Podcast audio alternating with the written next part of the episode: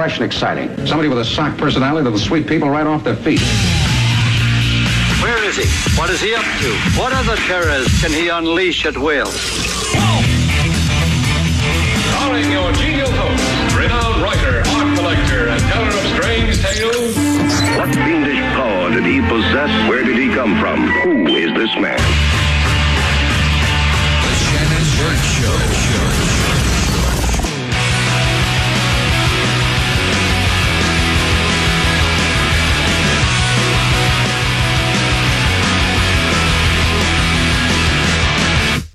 Believe me. It's the Shannon Burke Show on the Florida Man Radio Network for a Wednesday. Talk radio the, the way our founders intended. America, where the intelligence community interfered with the 2016 and the 2020, and the Biden administration is actively interfering with the 2024. Obama had a hand in all of it. I don't know about you, but if this keeps up, I might just lose faith in our institutions.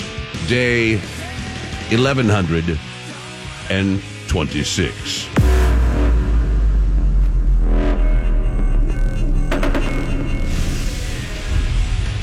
Hey, with the Eric in America, say hello to EZ. What's up? Good afternoon, and putting the heat in Heather. Hello. Double H is here. Dark History Hour 3, as usual. Uh, John Jensen, final hour of the program. Your famous remarks uh, in between. The House impeached Mayorkas. I'll read from the statement. From his first day in office, Secretary Mayorkas was has willfully and consistently refused to comply with federal immigration laws, fueling the worst border catastrophe in American history. He has undermined public trust through multiple false statements to Congress, obstructed lawful oversight of the Department of Homeland Security, uh, Security and violated his oath of office. Since this secretary refuses to do the job that the Senate confirmed him to do, the House must act. History will not look kindly on, uh, though that's the, the president's response. Um, I mean, it's plain to see. We know this. My point being, the, we currently, there are cities and states in, in deeply desperate for federal help and aid to the point they're begging people that live in these places to take some migrants into your slash slaves into your house. There is a crime wave uh, that is bound to get worse, and there's no place to put anybody. Democrats want this for whatever reason. I don't know the reason, but they want it. It's clear as a bell and maybe it hasn't affected you. Maybe you live in a nice neighborhood and you're you have a uh, uh, you, you know you're a, a gated community, or uh, you live in uh, you know you're not affected. You will be eventually, I believe, but you see it happening. I mean, maybe you don't, depending on what. You know, by the way, the, the news is all fake anyway, but you see it happening all around you if you pay attention. They want it. They want more. They want more. They want, they'd love to get but 10 million illegals into this country by the election. They want it. And if you voted for them, you are responsible for it. Chuck Schumer, Chuck Schumer, I mean, this, uh, New York is his state. that's, that's his, he represents the people of New York. And, and it's happening all around, all the way around. And yet he doesn't want to do anything about it. He's already insinuated that this impeachment of Mayorkas is dead on arrival. They're not even willing to consider it. And at the same time, we've got law enforcement and immigration people that say, A, it's going to get worse. The people that are coming here from Venezuela, particularly, they're emptying prisons out. Uh, there's a the MS-13 tied gang, Al- Alagra, whatever it's called. They've joined forces uh, for a giant mafia-style uh, crime family in New York City, snatching and grabbing. Um, by the way, the, the, one of the migrants uh, accused Times Square attack on cops has been arrested again this time for robbing a Macy's. And they believe that might be the second time he's robbed that Macy's as well. Yeah, this is what we. I mean, most people. Uh, uh, look, I'm you know just a, a, a dumb radio guy, and I could see the tea leaves there that dumping and bringing in and allowing into this country millions and millions and millions and millions of illegal, undocumented people who we know nothing about was going to end up in crime. And they knew it too. Nobody in their right mind thinks that adding uh, whatever it is now, let's call it uh, 8 million, adding 8 million illegal aliens flooded into a country within three years would bring doom and gloom and horror and terror and crime and pain to America's cities. Democrats want that. Keep that in mind. Maybe you're a Democrat and you don't want it, but the people you put in office want it. They desire this. They will not consider a solution. This is exactly what they want. But you go ahead. Schumer's your guy. Mayorkas is doing an outstanding job. The border is secure. Your administration told you just the other day you are uh, you, you just you, they're just here to find a better life, and this is who we are as a country. Tell that to the 62 year old lady that was drugged through the streets into a pole while they tried to snatch her purse. This is who we are. That's probably what the ambulance people said when they showed there. Ma'am, your neck seems to be broken, but hey, it's, uh, it's who we are. You know what are you going to do? Oh, also that lady looks cold over there. It's a migrant. Let me just drive over there first. Yeah, yeah. Check that, on her. That, that poor migrant has a limp. I'll be right back. Here's a uh, former FBI official telling us what's going on here. We're in big trouble here. I mean, the, these are two of the most dangerous gangs on the planet. They are prison spawn gangs. They, they come out of the muck and the slime of these South American prisons, which are their stronghold. They are on the lowest rung of the evolutionary ladder when it comes to organized crime. That means they're all strictly street crime, which is dangerous. They bring with them just mindless knuckle dragging violence. They kill with knives and machetes. MS-13 is well established. They're going to be the more dominant of the two gangs. They've been here for quite a while. And as you say, Dana, we knocked them down in, in uh, late 2000s with a with a just an international effort. But now they're coming back in and they're reestablishing themselves. And that bodes ill for law enforcement across the country. We're going to be living with this crime wave for decades. And I believe that Venezuela is emptying their prisons deliberately and sending these people up here, just like Castro did in the 80s. Decades. You hear that? Decades.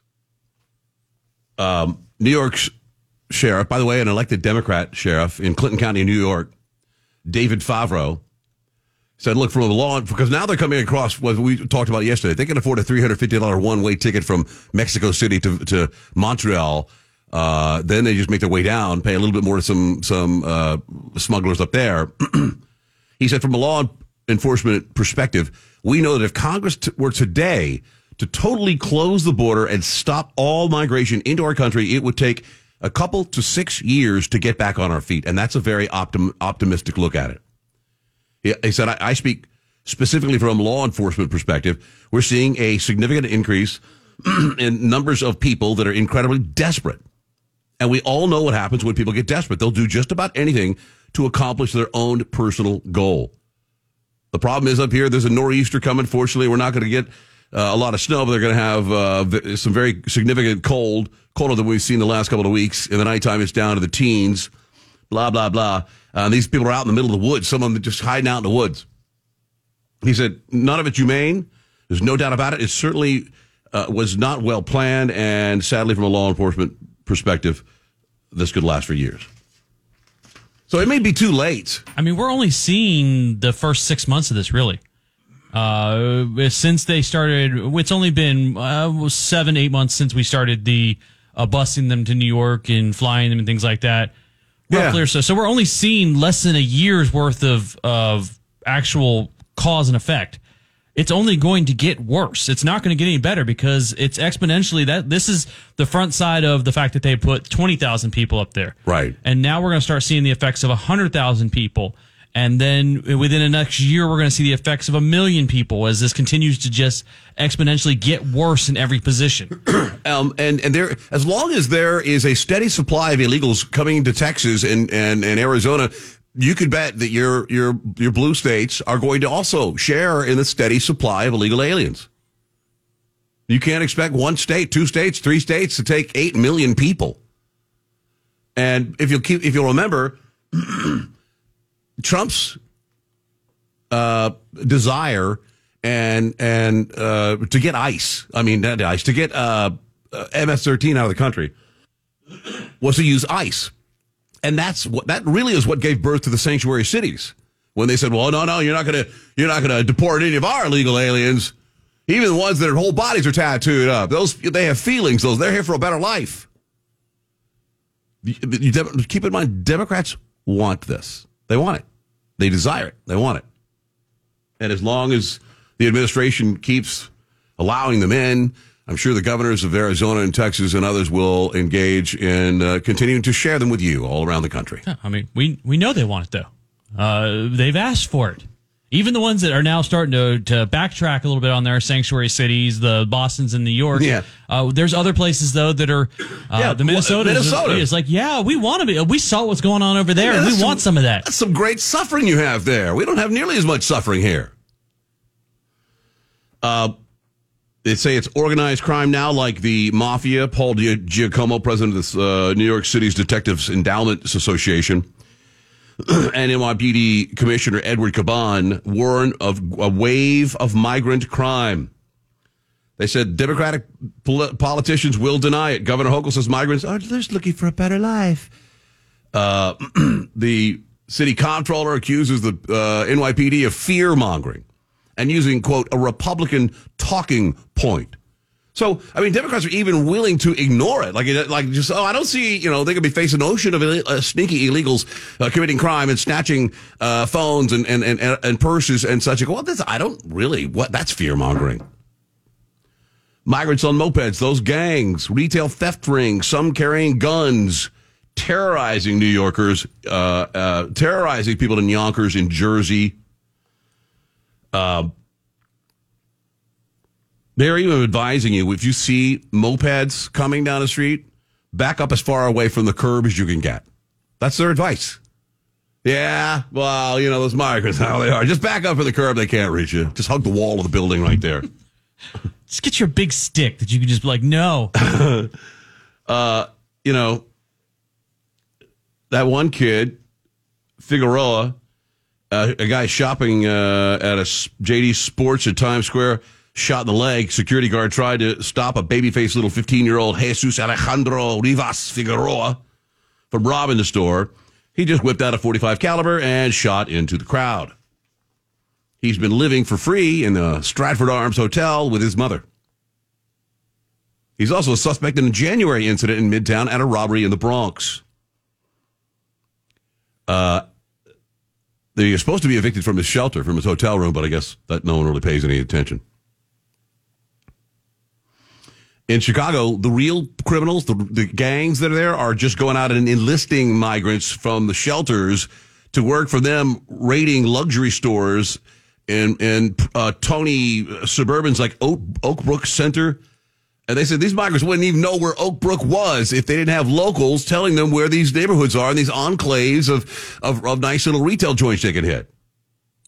I mean, really, those uh, all those uh, shelters are just becoming recruitment zones. I mean, really, that's what I would do if I'm running a gang. I walk down there, I find every guy that's the age of 15 to 25. You guys want to make some money? Yeah, I got 100 bucks right now. You guys going to run into that uh, that shoe store down the street and steal everything that's that's not nailed down. And now there, now we've seen two very very poorly designed liberal policies collide with each other: open borders and soft on crime.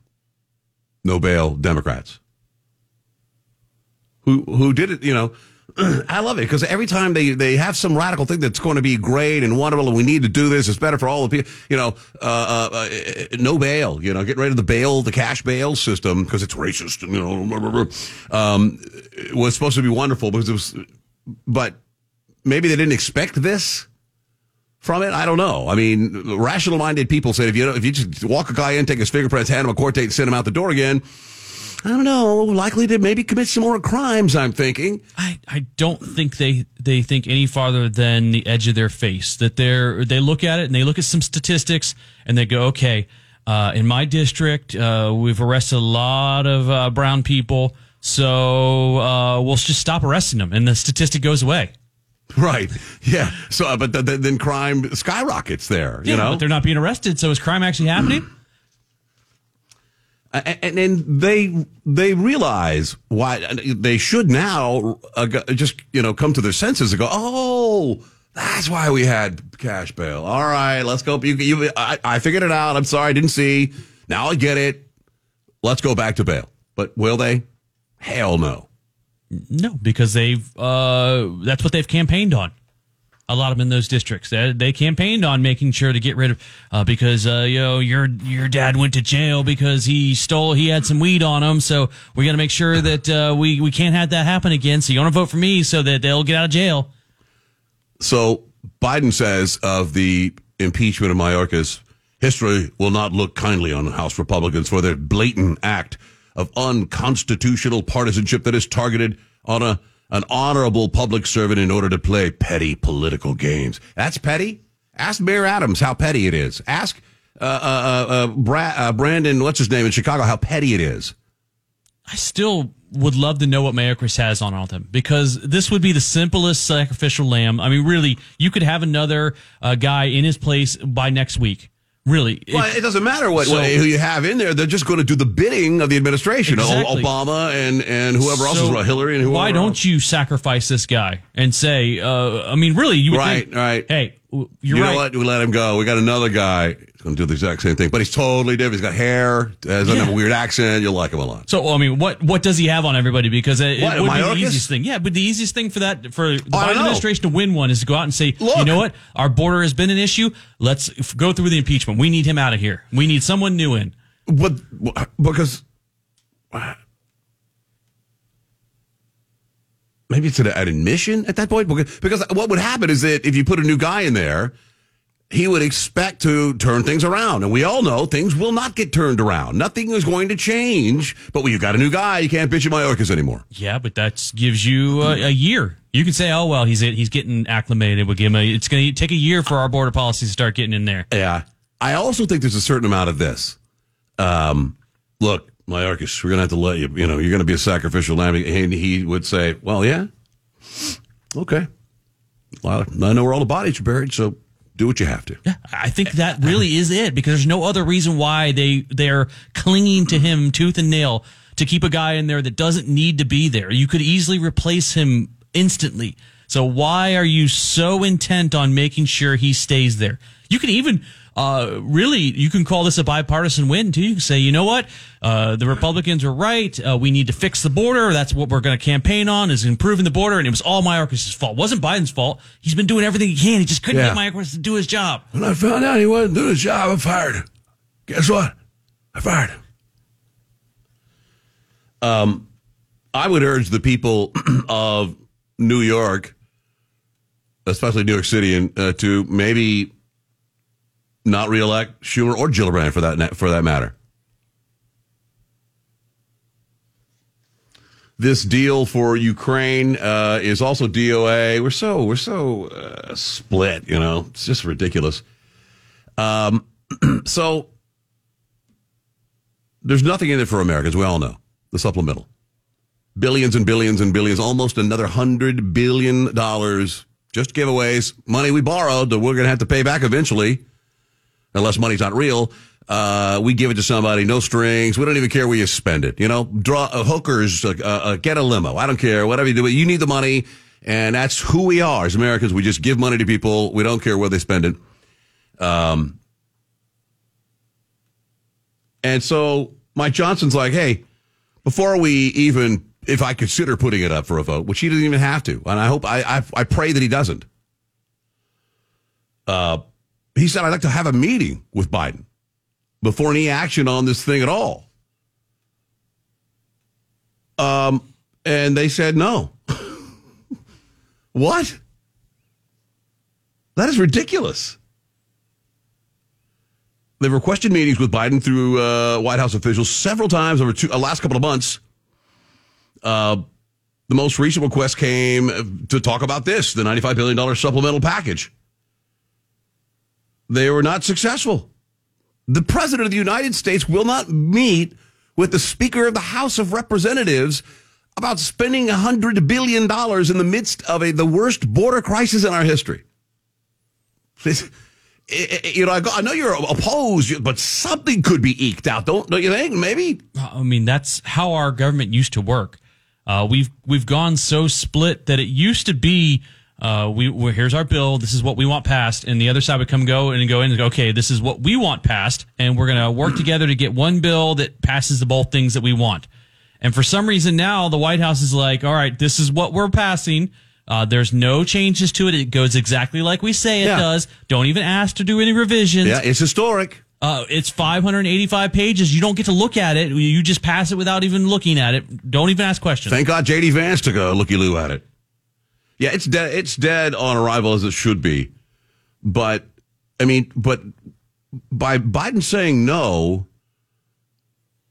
he he can't say he's serious about either one of those. He can't say he's serious about Ukraine, uh, funding Ukraine. I know he wants to, but he can't say he's serious about it because he doesn't want to give up anything. He doesn't want to. There's no give and take at all. It's our way or the highway. And by the way, it's historic. The most important thing you'll ever vote on as a United States uh, senator. Uh, they did meet a couple of months, more than a couple of months ago, to talk about a bipartisan immigration deal that would have automatically unlocked tons of aid. Uh, and Johnson said it was productive, but you know, he any aid package has to be paired with some serious changes at the border. and the only changes they made at the border were not making changes at the border. Laughable. Uh, when we return, um, I'm sure you remember uh, the mainstream media saying things like the this. biggest lie of all. Repeatedly, and with no facts to back him up, making the outrageous claim that the so called deep state spied on his campaign. Trump was right again. Hang on, it's a Shannon Burke show on the Florida Man Radio Network. I'll be honest, the first few months were tough. When I left the military, I was excited for a fresh start, but civilian life has been harder than I thought it would be. Figuring out a new career while also being a good mom, wife, and friend. Some days I'm barely keeping my head above water. And with the transition and everything I'm juggling, I'm spread too thin. I finally realized that it's hurting my mental health. To get back to enjoying life again, I needed to get help. Opening up to someone was a big step for me. I, I saw that I'm not alone and that there are tools to help me overcome what I'm going through. With support, I feel like I'm heading in the right direction. Discover how other women veterans like me have learned to thrive after military service by taking care of themselves and their mental health. Visit maketheconnection.net slash women veterans. Military dogs keep our troops safe by sniffing out bombs and IEDs. Yet when they retire, they're too often left overseas. American Humane brings these heroes home and back with their handlers. To help, visit AmericanHumane.org. I'm William Shatner. I've been around a long time, but I'm truly humbled when I see the real battles our brave, paralyzed veterans have faced defending our freedom. I was on a routine patrol, and uh, we were in the desert of Kuwait, and the vehicle flipped and landed on top of me, which uh, left me paralyzed from the waist down. Okay, folks, this, this, this is heroism. That's why I'm proud to support Paralyzed Veterans of America. Go to PVA.org to learn how you can make a difference.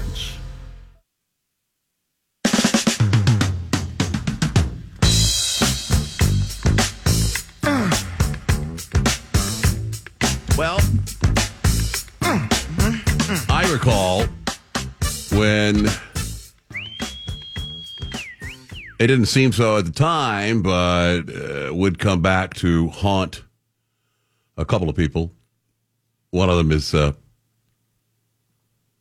uh, what's his name? We just played Don Lemon. Another one, and you probably remember this was a, a rather famous uh, interview. We get a lot of. Uh, it's with Lesley Stahl of 60 Minutes. Scandal was when they spied on my campaign. They spied on my Well, campaign. there's no e- real evidence of that. Of course there is. It's all over the place. Lesley, Sir, they spied on my campaign sir, and they can got I, caught. Can I say something? You know, this is 60 Minutes. Oh, 60 minutes. And we can't put on things we can't No, you verify. won't put it on because it's bad for Biden. We can't Look, put on things we can't verify. Lesley, they spied And- on my campaign. Well, we can't verify It's been totally that. verified. No. No. It's been, just go down and get the papers. they spied on my campaign. They got caught. No. Just go get the papers. Uh, well, uh, that is, uh, we uh, speed ahead to Shellenberger. I don't want you to hear. It's very, very interesting stuff. Here's, here is uh, Michael Shellenberger on Fox last night. might be missing. Joining me now, one of the reporters who broke the story, Michael Shellenberger. Michael, explain how this all started with the CIA picking these 26 Trump people. Yeah, good to be with you, Jesse. Well, obviously, this is an extremely serious story and serious allegation by multiple credible sources that Public and Racket, that's Matt Taibbi's uh, publication, have spoken to. These are people that are close to the House intelligence investigation of how the Russia collusion hoax began. The story, as you mentioned, was that, oh, we were just informed by foreign intelligence about this.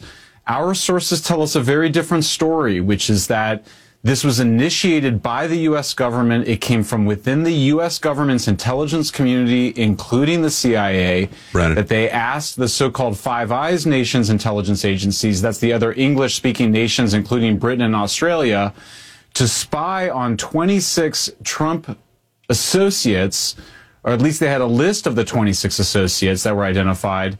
This is new information. Some people have theorized about this and speculated about it. Uh, we feel very confident that our sources were in a position to know and are very credible in this report. And it's obviously a very serious allegation because this is illegal spying and it's illegal election interference. Anybody, look, eh, more and more of these documents are going to come out in the coming days. Um, yeah, sure, it's highly illegal and, and, and, and very un American and unconstitutional. It goes against everything that we stand for. Uh, but I believe this is the new the new normal, and nothing will happen. Okay, so you're reporting that the CIA got these allies to bump these 26 Trump associates, create interactions, and then call these interactions suspicious and let the FBI know they were suspicious. And that starts the whole thing. What about this binder? This is what I'm. This is we all. Everyone speculated that the reason for the Mar-a-Lago raid was because that before Trump left, he declassified a 10-inch binder. That's thick, and it was everything from Crossfire Hurricane, which is odd because if you're going to do something so illegal and so uh, you know untoward, you think you wouldn't document it, but uh, uh, I guess Trump has it. that encapsulates this whole thing and no one knows where it is right now or Trump has it. What's that? Well, Jesse, we'll have a piece tomorrow that is specifically about the binder, but uh, as a friend of uh, of the show and of yours on this, I'll say that there has been widespread speculation that this binder was the was the reason or a reason for the FBI raid of Mar-a-Lago, and we'll be discussing that tomorrow. But obviously, if this binder contains what we have been told that it contains, which may include raw intelligence, information showing that the U.S. government, the CIA and the intelligence community of the U.S. government, initiated the Russia collusion hoax, that it did not occur in the way that the official story, including the Durham investigation, had portrayed it, then that's extremely serious information. And it may be if the FBI then went to go get it in order to continue the cover up of this information, that obviously adds an even more dramatic wrinkle to this. Again, we'll have more to say about it tomorrow. Um, that's pretty. That's huge, and you know that's why they raided Mar-a-Lago. Yeah. They didn't have to actually raid it to get what they needed out of there, so they raided it looking for something specifically. Right. They're looking for the, you know, hurricane, whatever it's called. Um, where do you think Trump hit it? Uh, it's in uh, Ivana's grave. Is she in a tomb? Uh, or is she in the ground? She is in the, the well. I, my understanding is they cremated her and then they he still buried a casket on his golf course. Aha! That's been all the always the uh, uh, the liberal Twitter has always been. We need to dig that up because that's where all the other documents are hidden. Uh, the bad documents are all hidden there. Well, uh, the- yeah, if you want to protect your ass, but that would be brilliant, wouldn't it? Because he wouldn't have to get any permission to exhume a body. Not on his own golf course. It, it- because also it's not a body. It's just uh, maybe an urn or who knows. Could be the whole thing could be filled with documents. That would, that would be genius. I've got the uh, pictures of my Michelle Obama that everybody's been looking for. Uh, the uh, I'll wait on my you know these things come true, but then you know what's going to happen. Uh, nothing will be done. We'll have a couple of hearings, and uh, you'll bring Brennan back up there, and he'll go "Rah, rah, rah, Russian tradecraft, Russian tradecraft, and and they'll walk away from him. We're I think in that regard we're way past the point of no return. In literally in returning transparency, decency, and lawfulness to those levels of our government. I just think it's gone, a long gone thing. well, we may or never have had it before. We we are seeing the cracks in it. The fact that I I think for the longest time, uh, at least since the uh, creation of the FBI, we've been corrupt like this. Uh, It's just the fact now that we're starting to finally see the cracks of it broken away because maybe there was somebody that came out of uh, not being a career politician uh, and kind of broke some of that up. But I think you're seeing more and more people as we're allowed more information are noticing like, hey, our government does some weird things. They do some pretty shady stuff. Uh, Yeah. uh, and they cover they- it up, and then but we can figure it out because uh, we're in an age, uh, we're in the digital age of information now, where it used to be. Uh, you hear a story of, uh, oh, you know, they, uh, 51 CIA agents, federal agents Yep. said that that the They all signed a document. Yep. Okay, you go. Okay, cool. Our those are our uh, go supposed to be our intelligence agency. They said it's true, not true. It's not true. But what once trust begins to fail in those agencies, and you realize, you know, uh, I mean, uh, they, they this proves that they interfered with Trump in 2016. They thought they had it done, uh, but when he actually won, they said we need to crank this up a notch and just destroy his presidency, maybe impeach him and get whatever, just f with him, make sure he doesn't get anything done. They interfered with 2020 and they're uh, they're actively in uh, 91 charges trying to interfere with the 2024. And God knows what else is going on. But more and more people are digging it. Thank God for independent journalists, man. For guys like Shellenberger and guys like uh, uh, uh, Taibbi uh, and Peter Schweizer, who's got a new book coming out. It's called Blood Money Why the Powerful Turned a Blind Eye, Why China Kills Americans. Um, He's uh, he's the uh, the the Government Accountability Institute president, Breitbart News contributor. He, he in the book it's they set for release uh, February twenty seventh. Two year probe by him and his team and forensic investigators that traced hundreds of billions of dollars in suspect money tied to China's undeclared war on the United States. The book's cover is already sparking enough discussions uh, in Washington. Um, it is on the cover. You've got uh, Gavin Newsom, uh, Anthony Fauci, Adam Schiff, uh, President Joe Biden, Chinese Communist Party leader Xi Jinping, AOC. Also, images of stacks of cash, uh, automatic weapons, and and drugs on a table.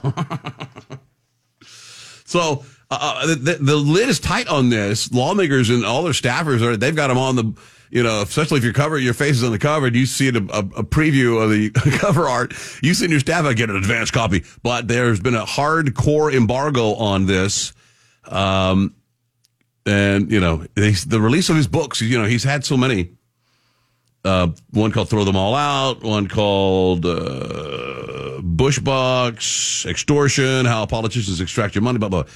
Um, and they create somewhat of an event on Capitol Hill. People wonder when it's coming. Let's find out what's in it. Uh, we've, I I also think, sadly, the old ad- adage, oh, ah, you never could beat City Hall, has become a permanent part of the American psyche that we know that it's either 100% true or very, very likely that this stuff is going on. That, that are, we have a very, very corrupt government. And we have very corrupt individuals embedded in it at the highest levels that are, that don't care about you. And they don't, they don't, if they cared about you, they'd try to stop the flow of fentanyl in this country. They don't. They know it's killing people. Then that's what they want. I think our They want your kid to OD so there's less people in this country. I think our government has officially flipped to the casino model in that the house always wins. So the, according to them, the government, whatever entity it, it considers it to be, always wins. Right. Right. The, the house. The house always wins. Um, it's a, um, a good, it seems like it's going to be, Schweizer's books are a hit and they're um, so enthralling. I can't wait for that one to come out. Uh, here's an example of you can't beat City Hall. Bob Menendez still sits in the Senate, still gets briefings.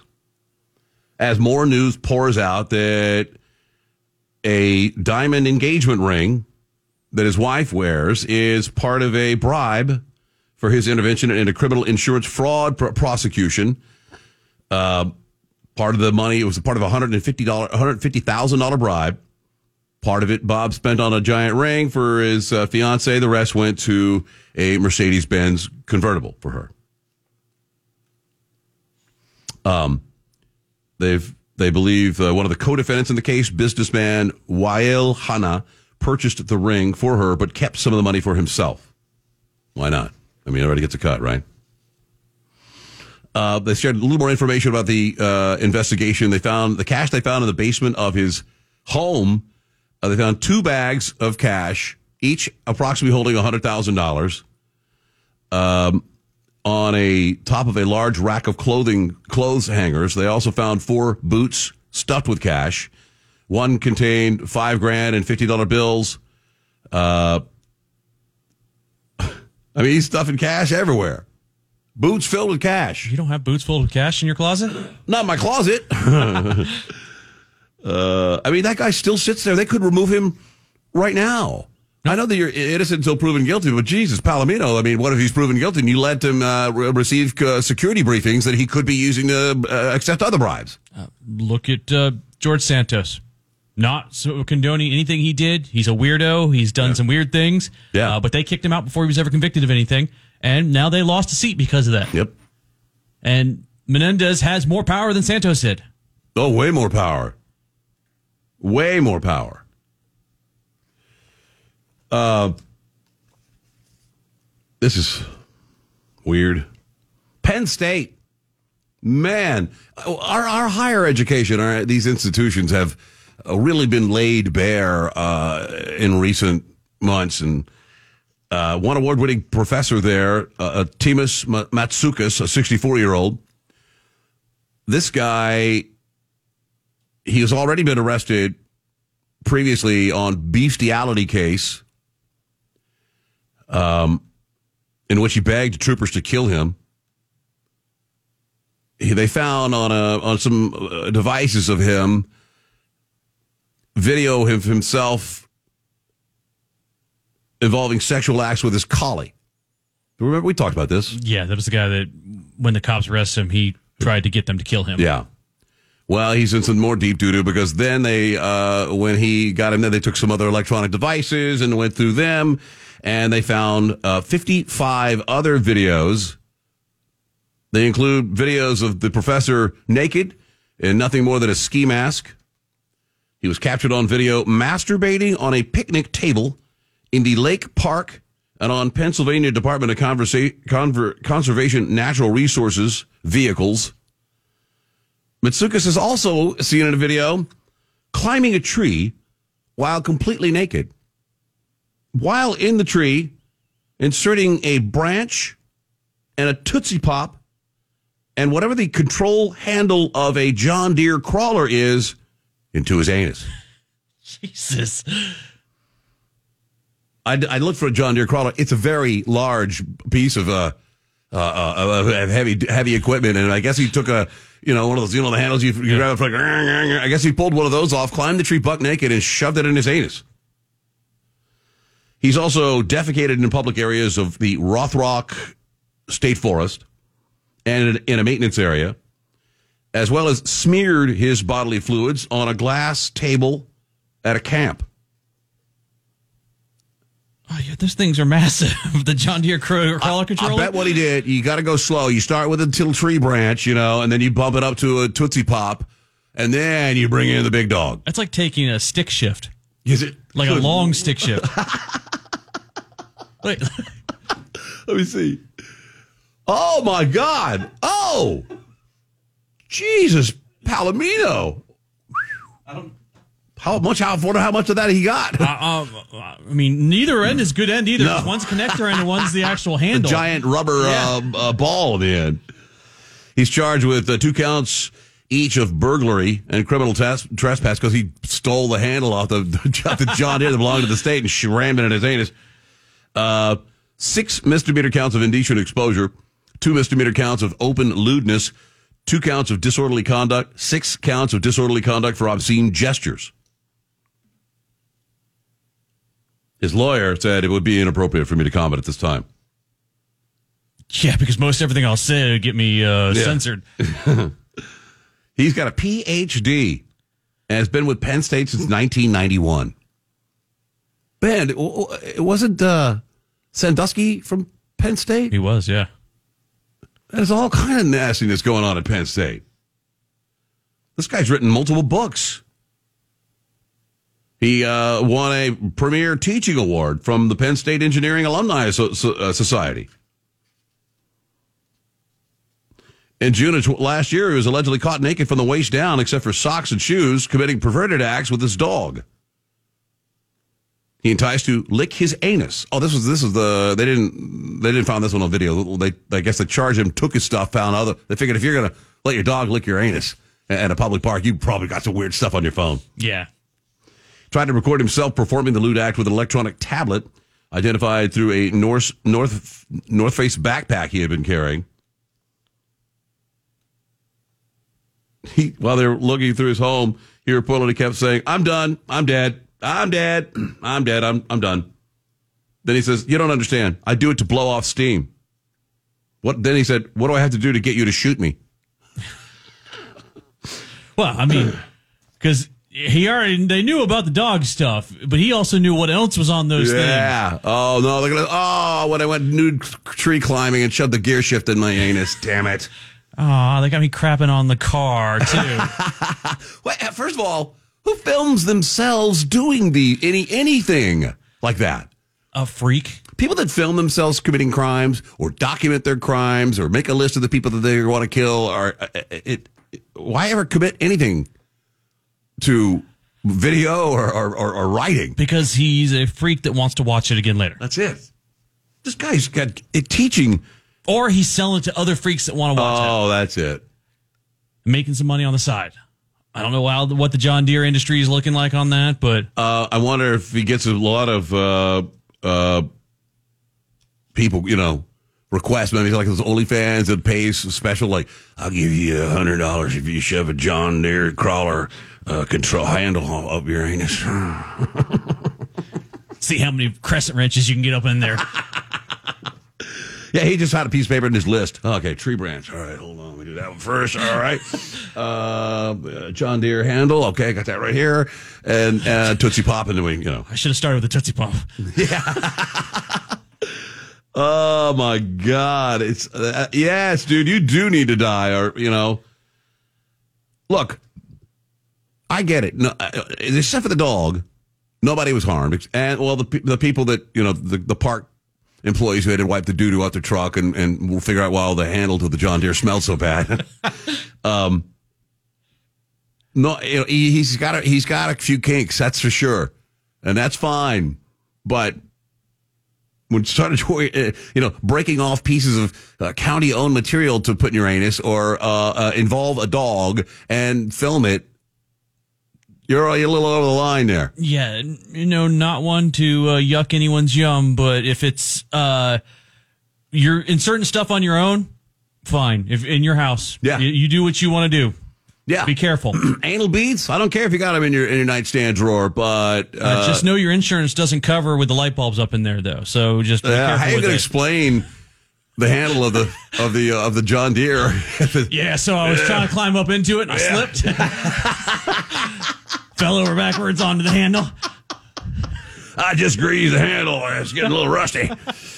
It fell up in there. Yeah, and, but the dog stuff goes too far. uh, oh my god. And also, don't do it in your house. Don't go to a county park or don't go in a uh, state park. Uh, last thing is it traumatizes some kid that wanders around the corner and walks into that scene. Oh. Oh. And you, you found a place out in public near some public bathrooms to pull your shorts down and get your dog to lick your anus. Freak. Uh, he has been uh, put on suspension from the uh, school as they try to find out what the hell's going on. His class is canceled. You all got A's. Oh my god! All right, when we return, a dude has been arrested. Uh, this has happened a number of times. He uh, faces some charges of Palm Beach County for uh, doing a burnout on the gay rainbow intersection. They wanted to charge him with a hate crime, but they have charged him with vandalizing. Uh, I've got a problem with that. I know that's a dick move. I get it. Um, you know, they if they could get a hate crime on this guy, they would get a hate crime. But apparently, no, you know, nobody was there was no individual targeted here. Uh, but if you did a burnout um, in uh, at the intersection up here up the street, and a cop saw you, he, he may give you a ticket, but it'd be something like uh, display of speed or something like Reckless that. Reckless driving or something Yeah. like that. Um, all right, we'll do that next. Hang on, it's the Shannon Burke Show on the Florida Man Radio Network. WFYY HD3 Windermere, WXUS HD3, W266DY Dunellen, WZLB Valparaiso. Florida Man Radio.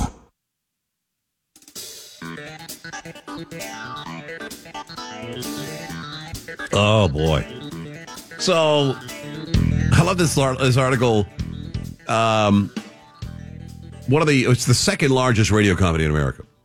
It's called Audacy, and it's in bankruptcy. I think eleven, yeah. And George Soros just stepped in and bought up four hundred million dollars of their debt. Uh, that's a massive stake of that company About 40% of it. not it's not enough to but it, it may be enough once they get out of bankruptcy to control it uh, i love this article. Calls him a left-leaning billionaire. Oh he just leans a little to the left you know? Uh, that's you know they own a couple of hundred stations the uh, including uh, wfan in new york city 1010 wins la's based kroq among others 1210 wpht in philly. Some people say this is scary. Um, 40% stake is equal to about 40% of the company's senior debt, a massive chunk which, although not majority, could give him effective control of the media giant when they emerge from bankruptcy. Uh, he bought it up at 50 cents on the dollar from the hedge fund HG Vora. They believe that he is um, going to use it to shape opinion before leading up to the 2024 election. I mean, what else would he do with it? You, do you think that George Soros would spend that kind of money? And he'll probably buy some more shares at some point. Do you think that he would buy that company and allow their conservative talk stations to continue to, to do conservative talk? No. I worked for a different company. And after the 2020, I still know so many people that work there. Uh, they all got edicts from their CEO, the VP of talk uh, for that company. You cannot say election uh, fraud. You cannot question the 2020 election. If you do, you'll, you'll be fired. And damn it, if two guys got fired. Yeah, there there will be uh, once this is gone and done and the restructure is is through. Uh, the conservative stations that are still owned by Audacy will get an edict from above that here's the things you can and can't say. Yeah. You cannot say that Trump is doing a great job if he's reelected, right? Well, he wants to shape the, uh, uh, you know, the election before, shape it, opinion before the election. He'll right away start, uh, yeah, we, thank you. I just printed it. I don't need to print it. Uh, he'll start it right away. He'll be, uh, start telling people what they can and can't say. I bet you won't be able to say the, the, uh, 20s, you won't be able to talk about Trump being spied upon. I bet. Uh, that's pretty scary. He's going to do in the opposite direction what Elon Musk did when he bought Twitter. I'd be worried about it. Uh, yeah, it's definitely uh, that is a huge control of media right there. Thank God we work for a company that is the our our the big big chief and everyone else considered are fearless about freedom of speech. And but I'm not managed at all. Period. you know what I mean? Uh, which is fantastic, and it'll be people like us, guys like us, and other uh, independent radio stations, because you know uh, all the other. Well, there's a couple of iHeart stations out there that still have great conservative programming, news, and you know, none of them are fun like this one though. We're business in the front, party in the back over here. Mullet of radio. the mullet of talk radio. There's been a shooting in Kansas City for the parade. Multiple victims were shot. It looks like 10.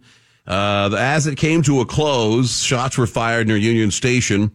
Cops asked the uh, fans to leave. Uh, all the guys are Patrick Mahomes. All the guys are on the floats, and uh, they went by. They say multiple people were hit. They don't know if anyone's been killed. Uh, they want people to. They started announcing exit as quickly as you can. Eight to ten, they say. I'm just trying to get, read the updates as they go. Although there are an extra 600 uh, law enforcement people on the scene for security, I've never been to Kansas City. Is it a, uh thriving metropolis? What what goes? I mean, is it uh, like a, like a big city in that it's got you know some thug crime going on? I've never been there, but I mean, all uh, big cities have that type of, of uh, underbelly now. Yeah, that's true. Mm, man, oh man. I wonder if they have some uh, illegal aliens there in Kansas. I'm not trying to blame illegal aliens. I'm saying, have they been a? Have they been? A, I don't think they're a sanctuary city, are they? I don't think so, but I mean, it's on the path. If you're heading out of Texas, you might as well head up towards uh, through Missouri there. Right. Uh, so this guy, a young fella, 19 year old Dylan Brewer from Clearwater. You've probably seen the video. He's got a big old truck and, and, and what appears to be an American flag. Is it was I can't see from that picture. He's clearly got one of those big ass flags on the back of it. And he pulls it into the one of these intersections that have been um, rainbowed up. Why do we do that, by the way? Virtue signaling. Some, I, I, I do think that uh, maybe this is warped thinking, but it's almost like you're daring someone to do something about it, to do something to it. Well, I mean, it is. Uh, Knowing the extreme uh, way, I, they don't bother me. Don't get me wrong, um, but knowing the way some people have extreme feelings about uh, maybe not so much of, of they hate gay people, but they're just like sick and tired of having all the ideology just rammed, and you must accept it. If you don't, then you're an outcast, and we'll cancel you, and blah blah blah. They knew something would happen, and this is not the first one that's been damaged like this. Yeah, it happens all the time, which is hilarious though, because we're told that we can't, like, no signs can be altered. We can't joke on on the boards anymore. Uh, but you can replace a crosswalk, which is a signed part of the road that shows where you're allowed to, to cross, and turn that into a rainbow flag. Have you seen the video of the horses that won't walk on it? Yeah, because it, it's bright colors. It freaks You're them like, out. what the hell's going on here? Uh, video from Delray Police Department shows the driver in a pickup, a large flag on the back, performing burnouts on the intersection at First and Second Avenue. Uh, they in the news release they said it was reckless action that caused significant damage to the streetscape painting, which serves as a symbol of unity and inclusivity for the LGBTQ community. It's a street. It gets driven over all day long too. Right. It does the if a car's leaking oil and drips on it, that also destroying the the uh, symbol of unity. Yeah, if uh, if uh, Hal has got a big wad of chaw in his mouth, his windows down, he might you know squirt a little tobacco spit on it, throw a cigarette on it. Is that also vandalism? They worked this case for a couple of weeks. They received multiple reports, reports of concerned citizens who witnessed Brewer engage in these destructive acts. Some, several shocked witnesses provided smartphone videos of the crime. He eventually turned himself in. Uh, uh, he was released from custody the next day, $5,250 bond on felony criminal mischief. Uh, hold on a second. Felony criminal mischief? Felony? A felony? A felony for burning rubber. If it was just a regular intersection, would that be fel- felony criminal mischief or would it be reckless driving? It would definitely not be felony. I got a ticket once like that from a kid as a kid, and I, it was uh, uh, something like a dis- unlawful display of speed. A felony, criminal mischief. If that was just a regular street without anything painted on it, would it be? It wouldn't be anything. He's got a good lawyer, apparently, but they have no statement yet. He did it February 4th. That sucks. Uh, there's a private school in Los Angeles that had to close. Private school, for profit, was making some dough. Uh, and this one had a, a, a specialty. It was the Academy of Media Arts, uh, the Academy of, of Media Arts, and it was serving the LA's black and Latino youth. They've been forced to close their doors, not because they didn't pay a bill or their mortgage or their light bill. They they they actually have like many other businesses in places like Oakland. It's safety concerns because of the homeless crisis in LA. They there's a there's a hotel there less than a half a block away from the school that is housing nothing but homeless people and the these kids are uh, have to deal every day with drug use, uh, you know, hypodermic needles everywhere, human feces, uh, uh, nudity, homeless people getting naked and, and you know, right in front of them, even intrusions into the uh, to the grounds of the school. Uh, it's not good. So instead of removing the people that are are the nuisance, Bingo. they close a school. I think the at some point, I, I do believe that there is actionable stuff going on here to where business owners, people like this, and residents have have right to sue the the city, the county. I mean, there's a breach of contract in there somewhere where you failed to keep citizens safe, um, while only enhancing the difficulty by housing dangerous groups of people uh, nearby a school. I, I wonder if there's any. I don't know if it's a thousand feet away or more. I don't know. I'm sure that goes against what you're paying your taxes for. Right. You're I not mean- paying your taxes and all that stuff for uh, this continued destruction. He says, uh, one guy who works says, I'm sitting in my office today on third and fig in our classroom. Our students get the chance to see the Intercontinental Hotel, but they also have to deal with individuals who are nude, doing drugs, so on and so on, smoking marijuana, flashing them. Uh, the hotel's been used in recent years for temporary housing for the homeless population. He claims he found crack pipes, and drugs, and hypodermic needles on the property, as well as human feces that ultimately led him down to shut down the school completely. I don't know what you do. What happens to all the kids? I'm sure they'll uh, you all stay at home. Yeah, you got to be to remote uh, learning. Well, he dra- blames the mayor's handling of the homeless crisis as the reason why his school is forced to go. I mean, you got a school that's forced to close. A school for minority kids. You know how it's easy to fix is to round all these people up and house them somewhere. Somewhere. he uh, he says it's a disaster here. If you ask them to move along to go on, it quickly becomes escalated into a fight. One of our security guards, it's been a disaster. We've lost enrollment. Then on January 10th, we had an intruder high on LSD enter our classrooms, enter our campus. Somebody's going to die eventually, and I had to get our students out of here. 75,500 people are homeless in LA on any given night, a 10% rise from last year alone. Biden's America. Yeah. Hey, we're finally getting ready, uh, getting around us, uh, uh, get unload some of these Russian super yachts. I guess the six hundred thousand dollar in monthly upkeep charge is starting to uh, starting to sting a little bit. They've asked a judge for permission to sell a $300 million Russian super yacht that they seized in 2022, citing the fact it's cost taxpayers 600000 a month just to maintain it. Why are we maintaining it other than we wanted to profit off it at another time? I don't know. It- it- look, they have to pay three hundred and sixty thousand dollars a month in payments to the crew alone. Seventy five thousand dollars for fuel.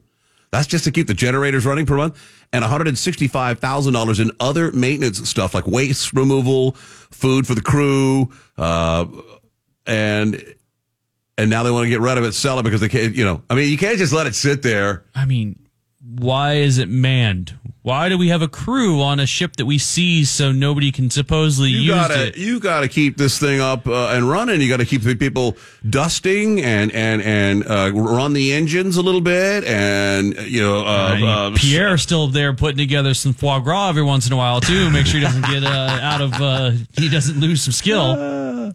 This one belonged uh, to billionaire Suleiman Kerimov, a money launderer, sanctioned in the U.S. as one of seven oligarchs that profited from the Kremlin uh, through corruption and malign activities around the globe, including occupation of Crimea, which didn't seem to bother Obama very much at all. He's worth nine billion, according to Bloomberg's calculation. Um, now he got his boat. Man, how many do we have? And if we're paying 600K a month to keep one in a slip somewhere, what are we, how, what's the total tab of all the, I don't know how many we got. Uh, oh, they also have to pay an insurance, an annual insurance uh, on this boat of $1.7 million. They have to insure it, right? Yeah.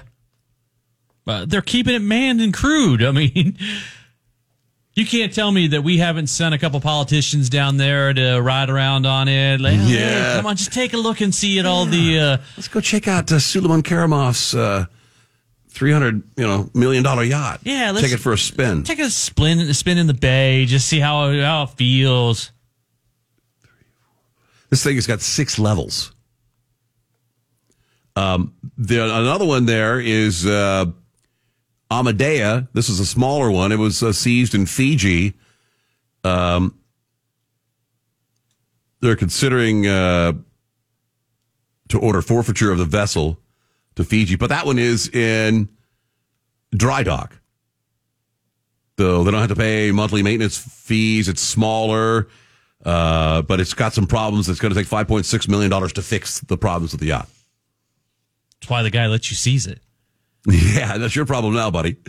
In March, uh, U.S. asked a judge for permission to take a, a Southampton mansion along with two Park Avenue condos and property on Fisher Island for uh, in Florida for a combined worth of 75 million, owned by uh, sanctioned Russian businessman Viktor Vekselberg. His 90 million yacht, a 255 super yacht named Tango, was seized in Spain. Yeah. I never understood that. We just go around and take billionaires' yachts and then don't really do much with them. I- I don't know how you. It's a legality that Some international- some other property of a of a country that we're not at war at. Right. And there, I know there's maritime law involved. And I mean, that is, it's just amazing to me. Yeah, I'd unload this one quick.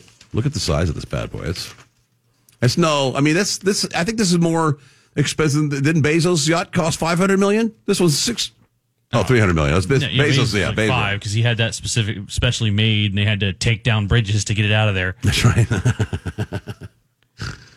Uh, um, well, there's a uh, slave labor lawsuit against. I guess it's against Missis, uh, the mm, uh, Mississippi St. Louis University. Defendants of the enslaved black people, descendants, they built the who built I guess slaves built this uh, university in Missouri have calculated what they say they're owed for unpaid labor. First of all, I see the problem right there because the victim in their case is long dead. The victims in their cases have been long gone. Yes. And it's like if you discover that your great grandfather, you know, for example, did a big job uh, for you know whatever his trade was and was owed uh, fifty thousand dollars or hundred thousand dollars, and he never got it paid, and he died. You'd have no way to, no recourse to go and sue those people for your grandfather's money because he's dead, right? Well, they've calculated. um, they, here's how they did their calculation. It's based on labor for 24 hours a day. Apparently, the people, that, the slaves that built this university did not sleep. And they had to work every single day, 365 days a year. There were 70 enslaved people that were involved in this construction between 1823 and 1865. Julianne Malveaux, an economist, estimated that $365 million in unpaid labor is owed. Furthermore, they've added interest interest to that $365 million, and the total is $74 billion. Hmm. letter sent to the St. Louis University president, Fred Pestello, saying the institution needs to do more to redeem itself, even though it's already taken steps to recognize and memorialize the history, its history through slavery. I'd love to know where they're getting these numbers for because I don't even think the total construction cost of the uh, the St. Louis University was three hundred sixty five million dollars back in eighteen. There's no way. There's no, and there's no way that even the, the, the university now and its land is worth 74 billion. The report revealed that Jesuits forcefully lo- relocated slaves from Maryland in 1823 to St. Louis specifically to exploit their stolen labor and skills to build the university. Um, noting that the university also owned, sold, and trafficked slaves until 1865. Those enslaved were robbed of wages and treated with cruelty and disdigger. Okay, blah, blah, blah, blah, blah.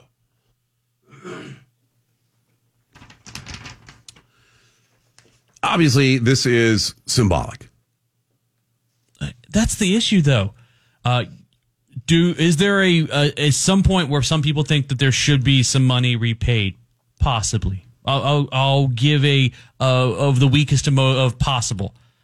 But the numbers that people throw out are ridiculous. They're out of this world, Right. and they're that's why people are totally against it.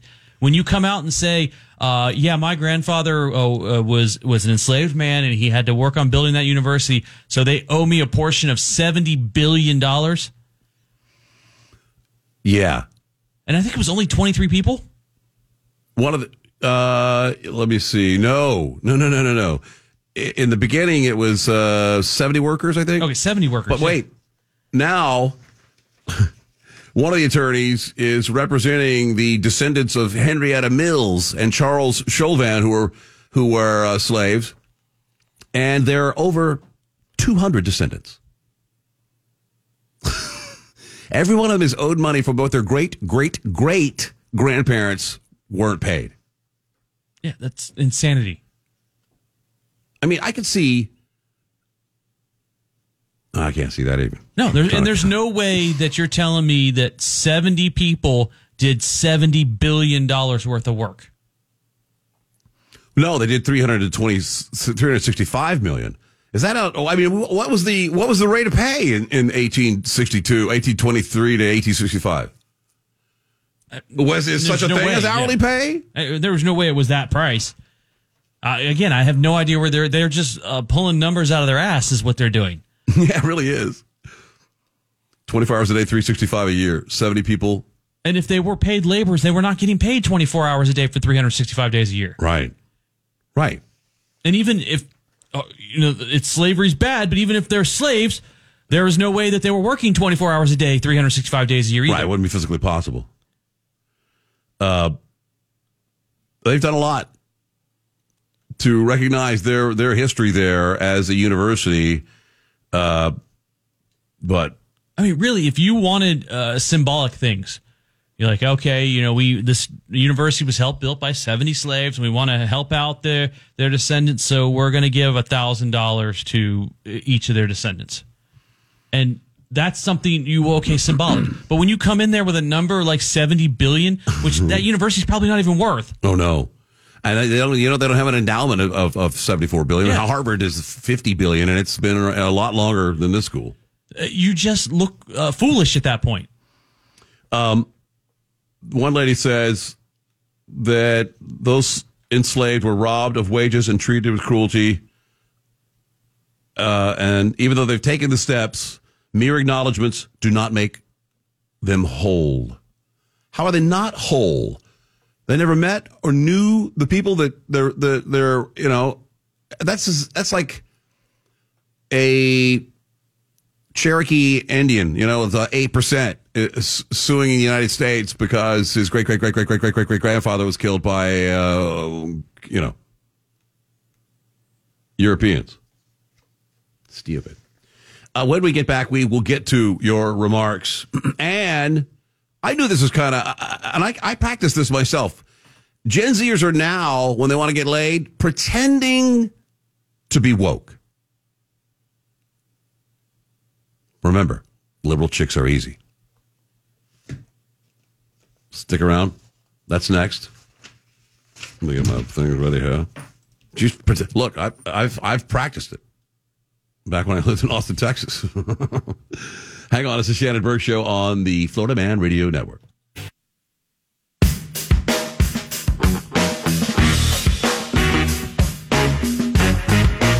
Well, there's a new problem the dating game for the Gen Z. They're delivering accounts of dating hardships brought about by the political divide between men and women. Data reflects that women, especially, refuse to date across party lines. Um, the majority of young women, 55%, say they won't even date a man who listens to the Joe Rogan podcast. Uh, young men are liberal. Uh, young women are liberal and moving further left every day, while young men have been ticking uh, sharply conservative in the last half decade. That's a pattern that's been developing for 10 years. One guy, uh, Ricky Schlott, Gen Z fella, 25 year old grad student in Washington, D.C., who uh, he told the uh, author that as a traditional conservative, he masks his political identity entirely before and during dates with his contemporaries. He said he just have to assume most girls are progressive and constantly try to make sure you don't say the wrong thing. He's on a first date. I'm usually trying to gauge where they're coming from while I'm obfuscating my own views. Majority young, uh, on the other side of the equation, 64% of young men think it's a red flag to identify as a communist from women. Apparently that's rather popular. Uh, saying Black Lives Matter was also found to be a turnoff for a third of young men, whereas nearly two thirds of young women say that supporting Black Lives Matter is a green flag.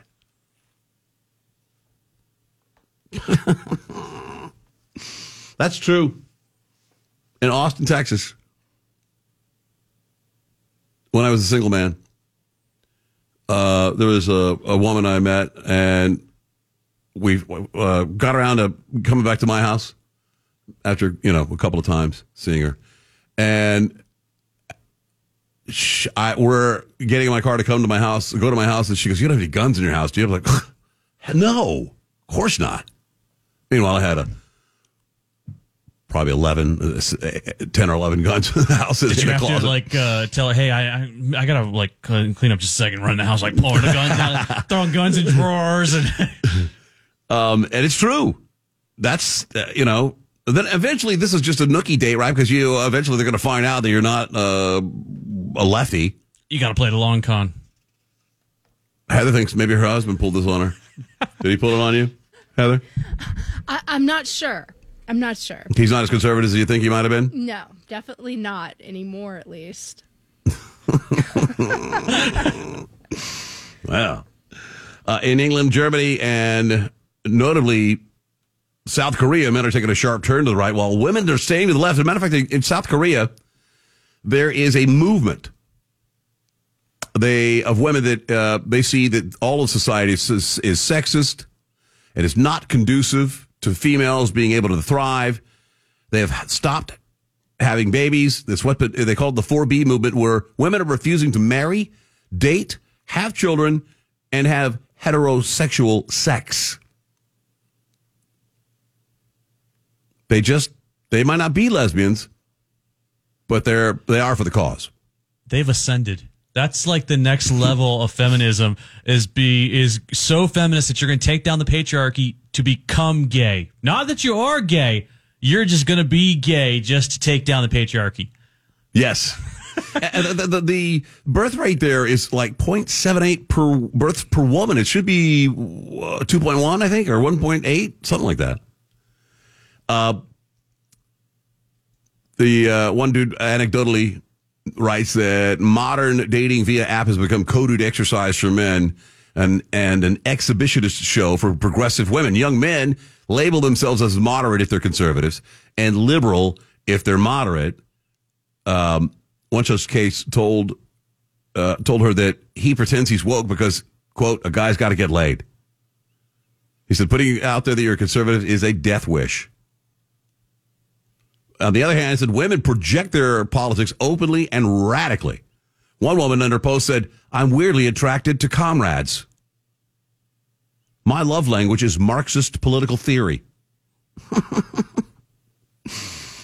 Uh, well, the true uh, the, the the the thing is to just find, you know, well, these guys don't. That's not. They're not looking for a long term relationship, right?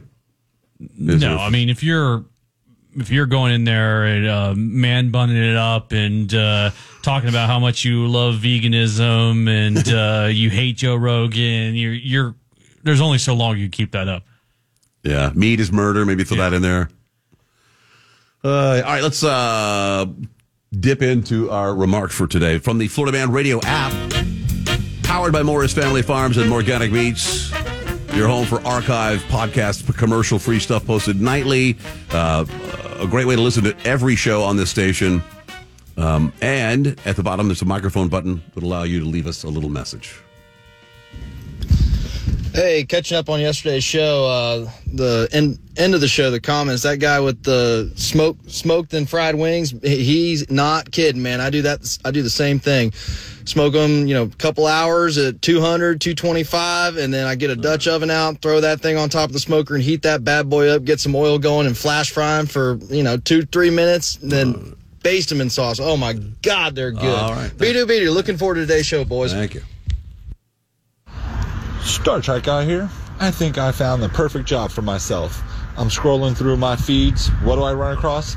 Democrats demand $50 per hour minimum wage for federal workers. I think I'm going to find me a new job now. Beedoo beedoo.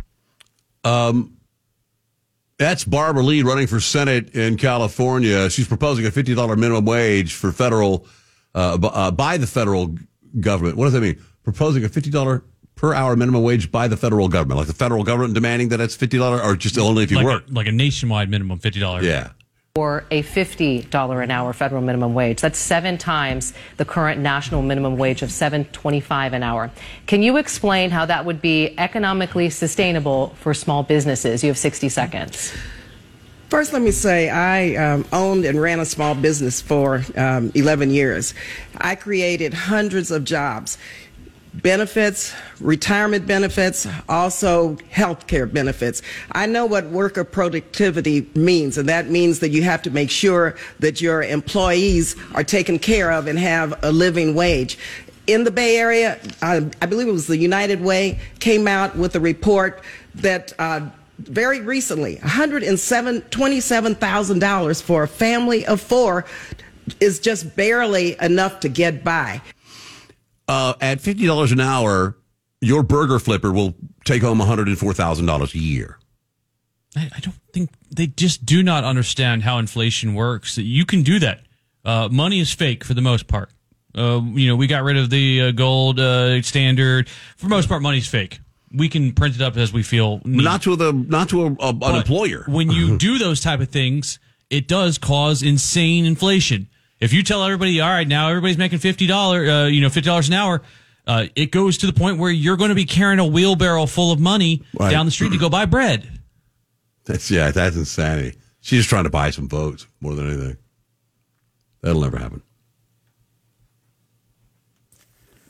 I just want to say, with all the stuff going on in the world, happy Valentine's Day, Heather. I love you.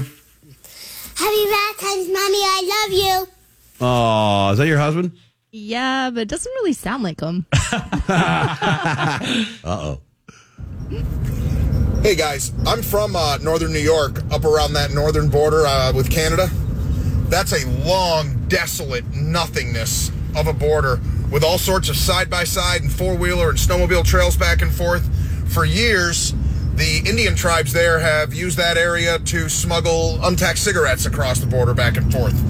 It is desolate and there's just nobody there. Uh, that's awful place. Bidu bidu. It's going to be cold. You got to give the Democrats credit. They are masters. They stick together over everything. You know, you had a couple of their members that were publicly anti-Israel, and they didn't say anything. Republican would have done that; it'd have been all over. You know, you had Santos in New York. I don't think he got arrested or indicted. He was just a freak, and Republicans voted him out. But you had Menendez, who's been like indicted for like bribery and corruption, and Democrats won't even vote to get him out. Yep. the Democrats are losing support of blacks and Hispanics, so bring in millions of poor people dependent on the Democrats. Then their long game is after the 2030 census, there will be more Democrats added to Congress and eventually make them voting citizens. Beedoo beedoo. Kind of funny that for a little over a year now, Jesse Watters has been calling KJP the binder, and now we find out Trump has the binder. Kind of smells like a Trump card to me. Let's go.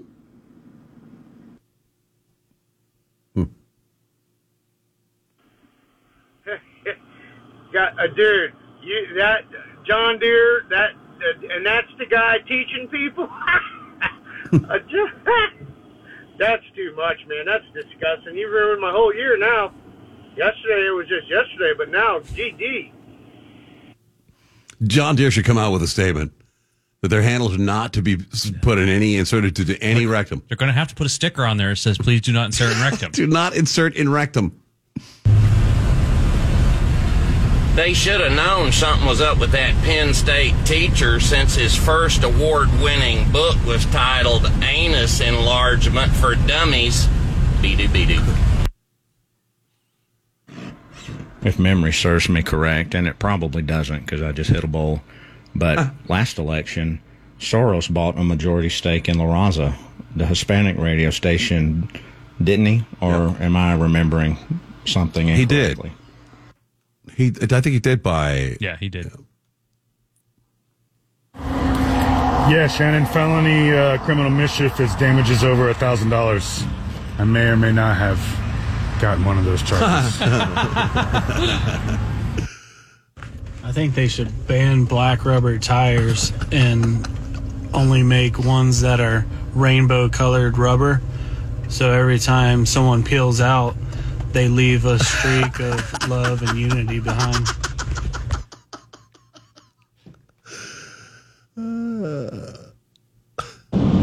It's all part of the liberal plan to close the school and house the homeless in there. Could be. Man, you guys talk about a cake job. You get a government boat that's been seized sitting there doing nothing. A 25, 30 person crew. That's a big orgy.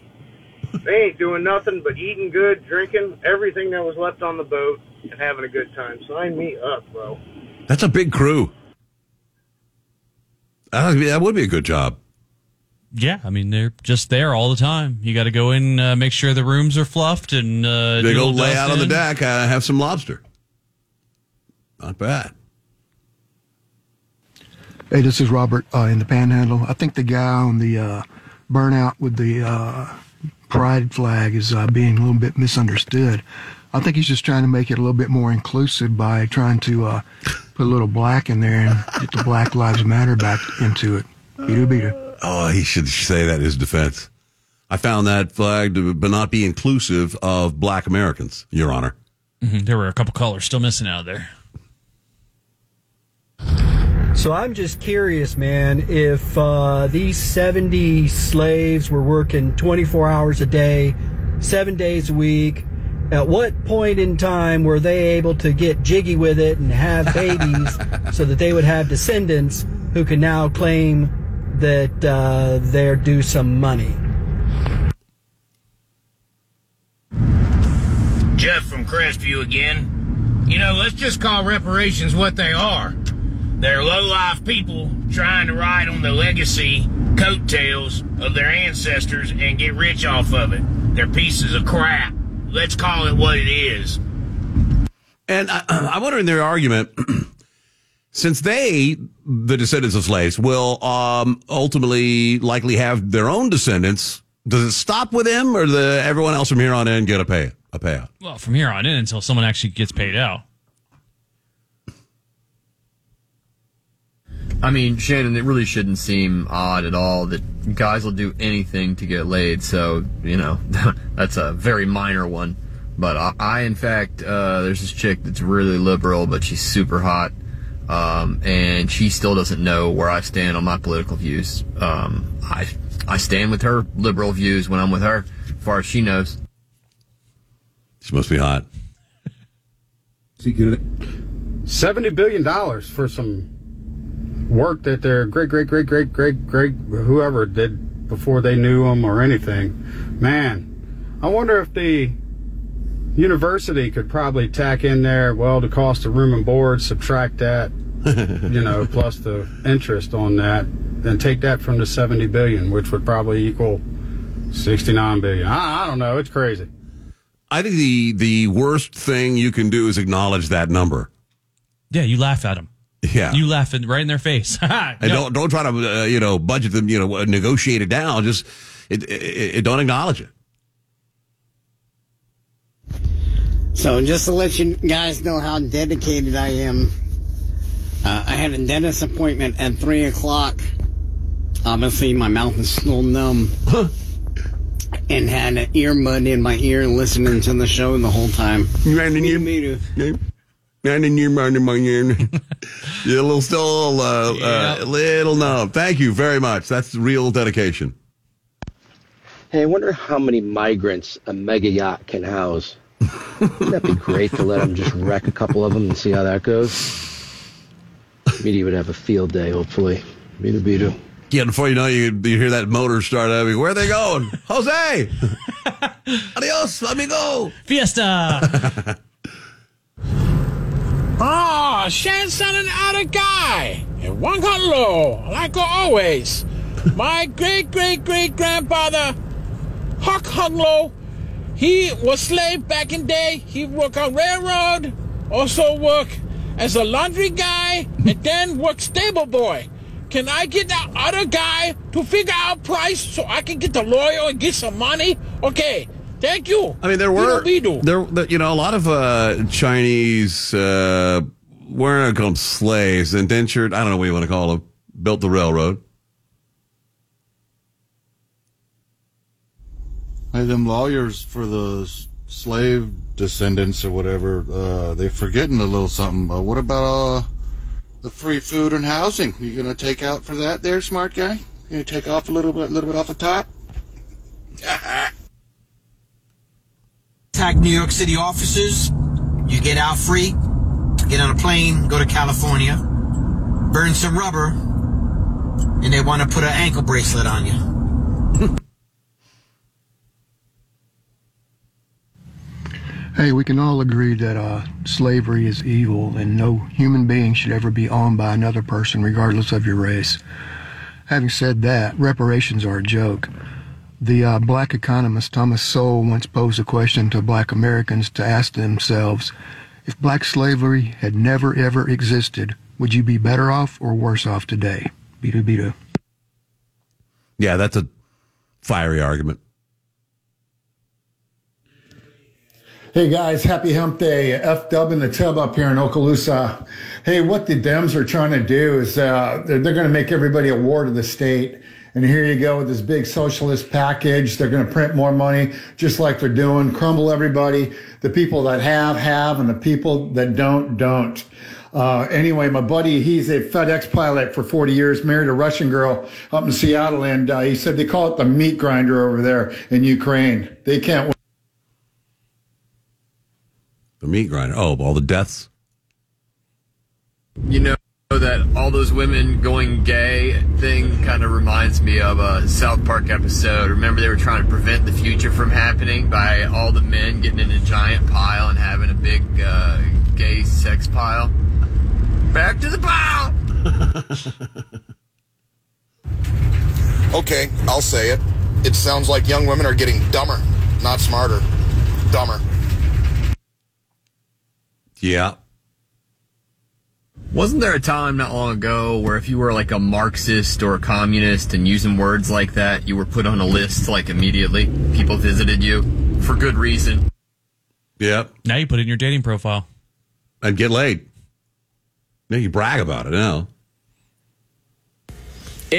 Shannon, I think you've got it all wrong about these migrants. The two I have here, we're getting along swimmingly. Eh, they've taken over my computer system. Eh, they're in the kitchen. Eh, no spicy food yet. A lot of fish and rice. And eh, they have definitely an affinity for the color red. But I tell you one thing. Eh, when they get in the laundry, you've never had anything as crisp and white and folded. Eh, it's quite amazing. Eh, God bless. Ton Daytona. Oh, yeah. Valentine's Day. The greatest of the Hallmark holidays. Makes as much sense as two months' salary for an engagement ring, or I'm from the government and I'm here to help you. Don't believe the hype. Love your spouse every day. Beat beat Good plan. You can't even throw a Super Bowl parade these days without nine people getting shot with one killed. What the hell? Man. Yeah, they're just giving an update. Hey guys, uh, I'll tell you what, man. I told a chick I was the the king of England if I thought she'd fall for it to get in her drawers. I think guys are just soft today compared to what we were. Uh, I'm not saying they're not. You know, there's exceptions, probably a lot more than than everybody's making out. But I said, who wouldn't have? You know, according to how fine she was, I guess. How desperate you needed it. VD, VD. Well, that dog didn't sound too manly in the background, I'll tell you that. Star Trek out here. Guess I was too stoned and read that article wrong. But still, a government job I think would be great for me. Compared to Biden, my stoner butt can do run circles around him. I'm gonna start looking into that. Be do be do. And Great show like always. Uh, Fed jobs are uh, hard to get fired from. Come on. Virtually impossible. Guy, Biden works more than you do all day in one hour. In one single hour. Hey, Shandor, great show, man. You know how John Jensen says that Trump needs to quit talking about the the uh, rigged election and the stolen election? Wonder what he's got to say now. that it's the same thing. Yep. Hey Heather, what's up, baby? Happy Valentine's Day. Uh, just so you know, there's a load of laundry in the dryer that needs to be folded when you get home.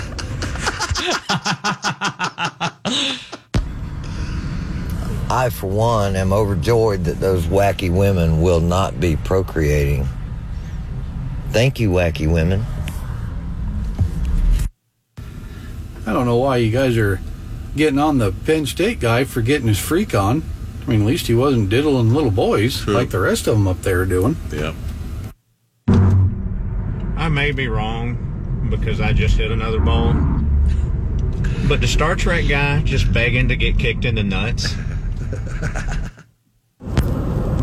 Oh, Heather, your husband. I just want to say happy Valentine. I love you. Okay, got to go. See you at home, honey. Those are all we have time for right now. Are we going to get dark next? We're going to solve some crimes medieval style. Medieval style. Oh yeah. Medieval investigation crime or just Yep. Some the crime criminal investigation techniques in the medieval era. I can't wait. Hang on. It's the Shannon Burke Show on the Florida Man Radio Network. WFYY HD3 Windermere, WXUS HD3, W266DY Tunellen, WZLB Valparaiso. Florida Man Radio.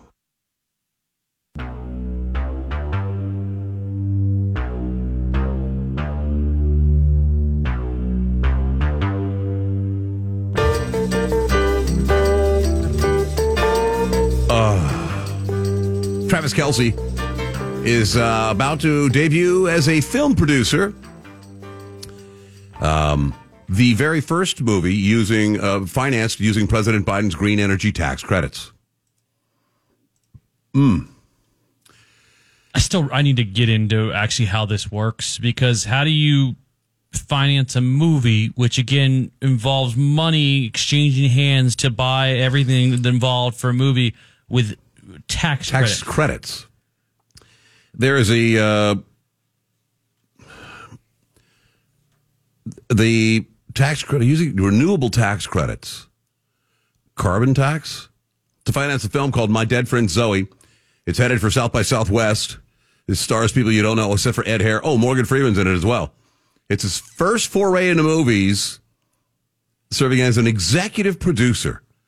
The investors in this low budget dark comedy include Kelce, he's investing in it, uh, are first to take advantage of the Inflation Reduction Act to finance a film. It costs less than $10 million. The Inflation Reduction Act, which doesn't do anything to reduce inflation, they say marks the single largest investment in climate and energy in American history, enabling America to tackle the climate crisis, advancing environmental justice, securing America's position as a world leader in domestic clean energy and manufacturing, and putting the United States on a pathway to achieving the Biden Harris administration's climate goals. Zero, net zero by 2050. Uh, so, according to the, this movie, used money generated by green energy entrepreneur Mike Fields' sale of surplus tax credits. He's also a producer on the film. Because a producer just means you give him money, right? You don't have anything else to do with it. Basically, yeah. So he sold his tax credits that he had built up and they gave him money. Who is giving him the money for these tax credits? Does I don't understand it. Does he I gotta I gotta really look into it a little more maybe uh, is the government giving you money if you trade in these tax credits? You, if that's the case, does that mean the government paid for this movie? Used green energy entrepreneurs a surplus sale of surplus tax credits. Does he? I mean, if you were given a tax credit, that means you just paid less tax. It doesn't mean you you could sell that. I I don't. I don't quite. Maybe you sell your right to a tax credit. Uh, I get that's the way I've read it is. Uh, so he's only an investor. He's only a producer because he's put money in it. Who knows what it is? It costs less than ten million to make. And I, I, you know, I only I smell a rat because you know you've got uh, Travis and the uh, and the Taylor thing, and and she's already uh, endorsed, uh, endorsed Biden the last time he ran, 2020. She's likely to do so again. Uh, Travis Kelce's a big Pfizer guy, so is uh, Taylor, and now they're making a movie using green energy tax credits. Hmm. Interesting. Yeah. Um. Remember we we when Travis Kelce had to buy a six million dollar house, we thought just to keep up with Taylor, you know, because she, went on a, you know I saw his other place it didn't look like a crap place to me. It looked pretty nice. Yeah, but come on. Yeah. Uh, it was really because he had to get away from her fans who kept popping up and hanging out around his house. So now he's in a more secluded, gated community. Uh, but her fans forced him to buy a $6 million mansion, according to his brother Jason. Uh, he said the first day he moved into his new house at a gated community, someone knocked on the door, back window of the house. Uh, he said, you know, we're still learning. I mean, so listen, we've always been big in the football world, Travis especially. The Taylor world and the pop culture world, that's a whole different level. You're in a different, it's just an added level. It's a new demographic that wasn't there before. Why would Jason have it be affected by it? Uh, because he's become famous because of his brother. Yeah, I guess. Well, um, the woman is upset she got kicked off a plane. Uh, Canadian carrier WestJet booted from one of their flights because she went to the bathroom too much. Joanna Chu outlined the incident last week. Uh, she, I just got kicked off of a WestJet flight from Mexico. Was had a, an upset stomach, and I was going to the washroom too much before takeoff. No promise of hotel or rebooked flight. I had meds and was on the mend. She apparently got the uh, Montezuma's revenge down there, but that's not that's not that's only from drinking the bad water, right? Well, I mean, it's a you know stomach virus. Uh, apparently, she had the runs pretty bad. Uh, she was headed back to Canada, and she uh, she had the the runs pretty bad. And the lady said, "What's going on?" She's having a little, bu- you know, stomach issue, stomach bug, um, and if you go to the, she said, if you go to the bathroom before a flight and the flight attendant asks you if you're sick, say you just have a small bladder. Don't tell him you, because that's why she had a stomach bug. And, oh, you got to get off. Yeah. Before you get everybody else uh, sick with norovirus, something like that. Um, I guess a lot of different stomach bugs. Well, there's one that ran up around this area not too long ago, and that was a, it was a, a contagious thing. Former flight attendant said they made the like the, the right call. I can't vouch for how they communicated with you, but the decision wasn't wrong. Others were sympathize uh, sympathize with her, saying she deserved better treatment. That's awful, really, and adding insult to injury. Hope you feel better soon. Man, I think the airlines made the right call. Now, could they have said, "Hey, we need to get you off of this flight because we don't want to get an entire flight of people sick. We'll uh, put you up in a hotel for a day, right? And you feel better tomorrow, then we'll get you on a flight." Ma'am, are you all right in there? yeah. yeah, it does seem like they were a little weird about she left a bunch of stuff on the plane. They wouldn't get her, give her stuff to her. Uh, money was at a carry on and stuff like that.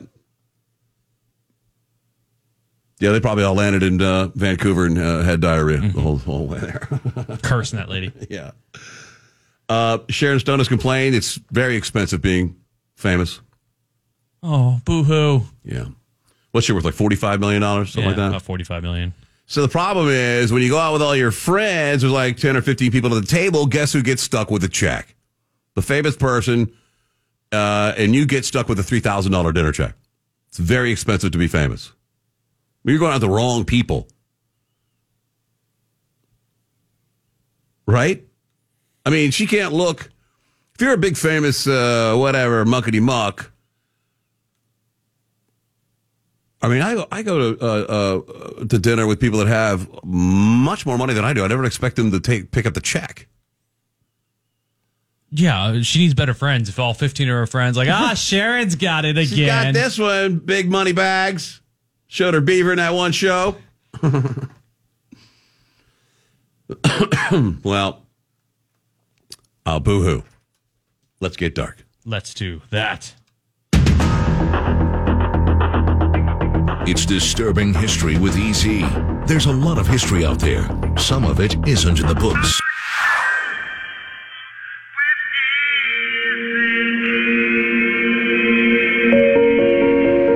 Uh, yes. Uh, were you a, a big CSI fan when it like first came out? Yeah, when it very first came out, but then there became so many other shows that were like it or kind of like it Yeah, or they went spin-off crazy. So confusing to me. like CSI Vegas and then CSI Miami were kind of the pinnacles, and then it got all all spin-offy and crazy. Yeah. Uh, but modern crime scene investigation has come a long way in actually a very short time. It was not all that great for most of history, and just recently has it actually come along to actually catching the bad guys because for the most part throughout history, uh, if you killed somebody, you got away with it. Really? Yeah, really, quite a bit. And we're going to talk about a time period uh, specifically where people were pretty much getting away with everything because uh, the way that you uh, investigated a crime usually was kind of a religious thing, but uh, we'll talk Really? about it here in a second. Uh, it's been calculated that homicide levels in England during the medieval era were 10 times of what it is today. Wow. Records suggest that half of all murders resulted from simple arguments. Go out and have a couple of pints and you have an argument. Call some guy a you- you're dead. Only some Italian city states had salaried law enforcers at the time. Uh, as one would expect from a society with no police force, the majority of murders simply fled the scene and were never caught again. But surprisingly, during this time period, you actually never encountered something you would think you would see, which is a lot of serial killers. I think a lot of that maybe they just didn't uh, connect the dots. I think there were They, people. they couldn't imagine that one dude was doing all of these things. Yeah, I think there were Until more the Jack the Ripper uh, area. Yeah, but even then, I think there were more. Uh, it just there there wasn't a serial killer like you would think serial killer, which was they did the same motive, they did the same thing. A lot of serial killers aren't like that. A lot of serial killers are the guy that goes out and uh, bludgeons a homeless guy to death because he likes it, and then he goes and he'll kill somebody different. They're not oh, really rare, kind of rare to actually see a true uh, motivated killer like that that does certain things certain ways. That's why people like the uh, the Gilgo Beach murderer dude was free for so long because uh, uh, because of the fact he had a weird wasn't exactly the same motive all the time. Right. Jack the Ripper did the same thing. Yeah, Pretty he, he really did. Uh, one of the really only times during that period was uh, Gilles de Rais. Uh, he kidnapped, sexually abused, murdered about 100 boys. He was a, a monster. Uh, the church, though, which should have been a refugee for the violent world itself, sanctioned torture and execution for heretics. So, you know, they were doing some violence as well. Right. Uh, they were considered a just war, which was holy violence to enforce moral conformity. This extended to individuals and families, and it was a veritable license to kill as well. Uh, killers who did get caught often went unpunished. Claims of self defense and homicides born out of hot blooded passion were tickets to a quick acquittal. Some prisoners swiftly bribed the authorities, and others head off into the re- religious sect to disappear. And all They become super religious? well, you know how a guy in prison, you always read the story like uh, uh, Job murdered 12 people, but once he got to prison, did he find God? And you, Yeah, you they know, he all needs to be released from prison. Basically, kind of same thing. And only 12 to 20% of homicide cases actually ended up in a conviction. How many? 12 to 20%. Wow. Wow. Well, it's not that much better now. Uh, it's a lot better compared to 60%, maybe Yeah. 70%? In the early Middle Ages, finding a criminal relied more on superstition than fact based investigation. The belief that God punishes the guilty and protects the innocent gave ri- rise to several procedures to uncover God's judgment. Someone accused of a crime could gather a number of people to swear their innocence in a method called compurgation or trial by oath.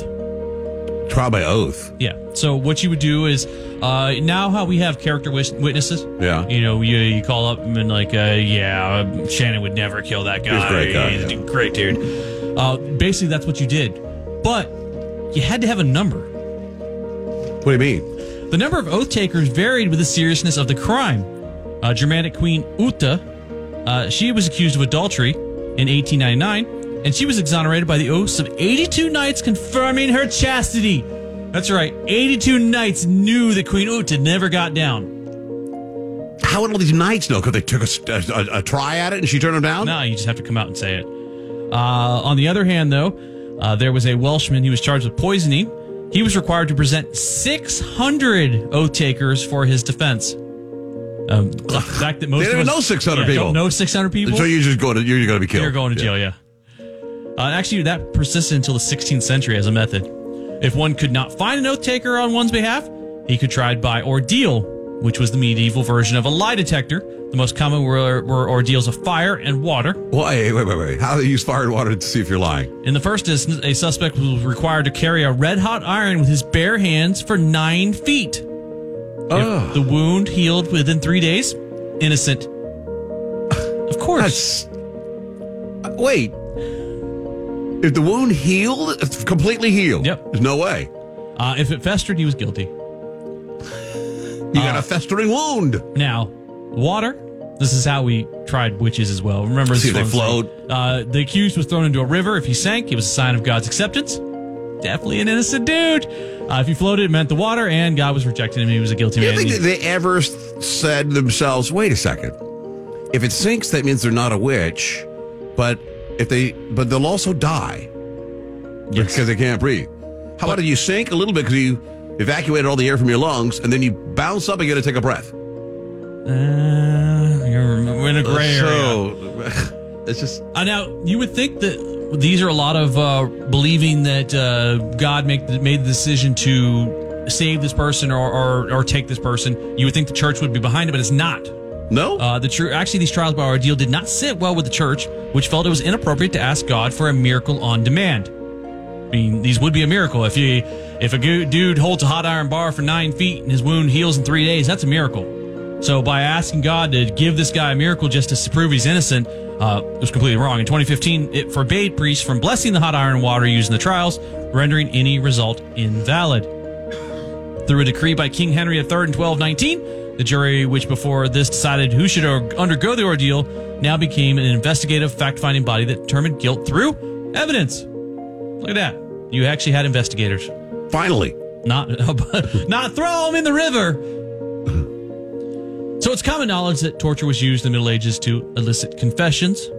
What is less well known is that judicial torture had rules and procedures to follow to ensure that a suspect's admission of guilt was reliable. Just like we have them now. That his torture admission of guilt? Yes. Well, if he admits his guilt, you've got your man. Yeah, but they had standards, uh, so you could not put the red hot poker up his anus and then get the. Oh, if he confessed then, you're like, ah, okay, that was. Come on, everybody's gonna confess to that. As it was understood, even then, the accused would say anything just to stop torture. So, of course, when trials by ordeal were banned in 1215, jurists searched for a way to replace what they imagined to be the absolute proof offered by the test with uh, adjudication by fallible human judges instead of God. Now we have the wiggy guys. The system devised, devised required the testimony of two unimpeachable eyewitnesses for conviction. Uh, there's still the Mormon Church uses this as well for uh, when it comes to uh, sexual assaults. Well, you have to have two people that witness you sexually assaulting another person? Yes, for you to be convicted. That's going to be difficult. Exactly. That's why they have a very low conviction rate when it when it comes to things like that. Uh, uh, the system provides required testimony to only this or the accused voluntary confession could be actually secure conviction. Circumstantial evidence was not enough. It didn't matter if the suspect was seen fleeing the scene of the crime or the murder weapon was found in his possession. Only if he was seen actually killing the victim could he be judged guilty. In a desire for absolute certainty, jurists had set the bar too high. Yeah, way too high. The fact that you, you if if you stepped around a corner stabbed a guy like five times and then stepped out of the corner, even covered covered in blood, like I didn't kill him. I didn't see him kill anybody. Uh, so, as one might expect, this law made it childish simple to get away with murder. In cases of clandestine, clandestine crimes, voluntary confession was the only way to get a conviction, but judges wanted torture to be applied to only those most likely guilty. To obtain probable cause for torture, there must be halt proof against the suspect, say one eyewitness, or finding both the murder weapon, quarter proof, and loot belonging to the witness, quarter proof, in the suspect's possession. So if you get the loot, the knife, you've got enough as a person in witness. Oh, okay. Or one witness. I get it, yeah. If you have one witness, you can torture. Jeez. Confessions obtained by torture were considered voluntary only if the accused repeated it back in court, which of course he's going to do. If you've been peeling his toenails off for the last couple days and you say, "Ah, yeah, I did it," and they bring you back in, they're like, "All right, you don't you say you didn't? We're going to start peeling toenails off again." They usually the people say yes. A safeguard against this, confessions were required to be independently corroborated by other evidence. Uh, it is simply a myth that torture was used willy nilly and without restraint in the Middle Ages. To say, as historian Michael Foucault did, uh, the medieval Europe was the country of tortures, dotted with wheels, gibbets, and gallows and pillories. Might be somewhat excessive. There actually was a method to the madness of their torture, even if it was weirdly offsetting. Uh, you, you got half the evidence, you can torture. As as a as a sentence or uh, as a punishment? Uh, no, that's how you can you can get it. So if you have no evidence, nobody saw it, you got no knife, you got no Right. loot, you can't torture for confession. If you get one witness, or you get the loot and a knife, so you got another half of enough to get a full witness, then you can torture for a confession. Jesus. Uh, a method of ferreting out a murder that survived beyond the Middle Ages to at least the late 17th century was cruentation or the ordeal of the beer. Ancients believed that recently dead were somehow still conscious, uh, and beer, B I E R, not beer, B E R, uh, who were still conscious could display indignation in the presence of their murderer. it was thought that the touch of the killer would cause the corpse's blood to flow again. So in the Middle Ages, a slain victim was laid naked on his back, and the suspect was made to approach the body, calling out its name repeatedly. The suspect circled the body twice or thrice, lightly stroking its wounds. If flesh, if fresh bleeding appeared, or if the mouth foamed, or if the body moved at all, the suspect was guilty. I wonder if that ever uh, resulted in a guilty. Uh, probably quite a bit. More like the movement. I think if you you got a guy circling around, yelling out the guy's name, touching wounds, and they see like the foot flop over, like ah, I got him, guilty. We did it, guys. uh, sometimes, if no suspect was to be found, the entire community was required to pass by the body. It was hard to overcome such superstition, and cruentation persisted as late as 1688 when it was accepted as evidence by the Edinburgh High Court. Uh, calling the cops was not an option when a body was found. In England, the person who discovered the corpse was called the first finder. It was their responsibility to raise the hue and cry, as in scream bloody murder or some such alarm to call the neighbors.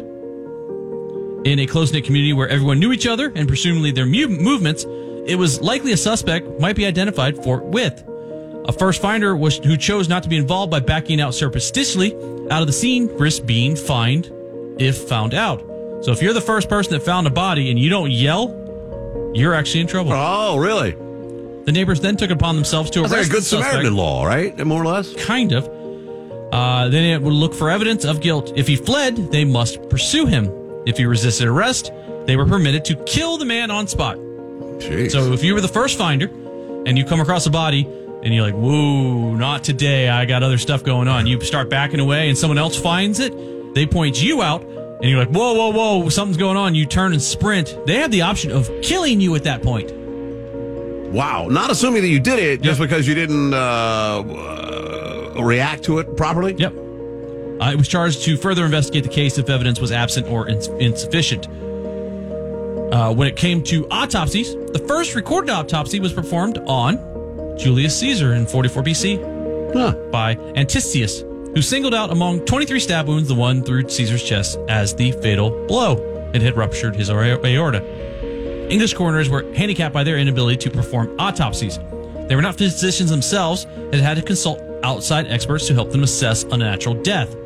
Being those that not open a body, uh, Northern Europeans, including the English, had peculiar notions about the dead. They believed the soul separated slowly from the body in sync with later decomp, so autopsies were taboo. If you opened up a body too early, the soul could escape in Ah. just willy nilly like a balloon. There it goes. Yeah. uh, on uh, the, especially in Italy, there was there was areas where a soul was believed to separate immediately from the corpse, so autopsies were regularly performed by medical professionals upon, called upon to investigate a suspicious death. The first explicitly forensic for legal as opposed to purely academic reasons autopsy was carried out by Bartolomeo Varignana in 1302 upon the request of a Bolognese magistrate. A Bolognese? Mm-hmm. Love it. Uh, reliance by continental courts on the expert testimony of professionals put the forensic science way ahead of England's in that time period. And then we'll end with one little quick case right here, and we'll talk about the case of the bloody sickle. The bloody sickle? Yep, 1235.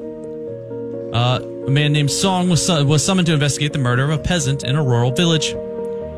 Uh, he had been found hacked to death by the roadside. Uh, by testing different types of blades on the animal's carcass and comparing the cuts to the victim's wounds, Song concluded that the murder weapon was a sickle. Uh, this is Song Ci, who was kind of really the Some real crime fighting right he there. was one of the modern uh, leaders of forensics. Uh, this indicated the killer was most likely a peasant who had a sickle. Song ordered the 10 or so villagers who owned sickles to lay them out out in the hot afternoon sun. After a while, flies began to buzz over one particular sickle. It appeared clean, but the flies were attracted to the residual smell and traces of blood and tissue uh, the human eye and nose could barely detect. Faced with this overwhelming evidence, the owner of the sickle confessed. This is the first murder case ever solved by forensic entomology. Using bugs. Yeah, interesting. Tell friends. In his manual, Song also uh, describes how to tell the time of death from the appearance of maggots on the body. And this time period that he was working around, about 800 years ago, that he was figuring this out. So, Pretty. Well, 800 years ago, we used f- forensics for the first time. well, Song Ci was. yeah, no, what, no one else thought it was hocus pocus? Uh, yeah, it took a lot longer for uh, Western areas to, catch yeah. catch on. Believe me. Oh, that's not the right one. I'm way off.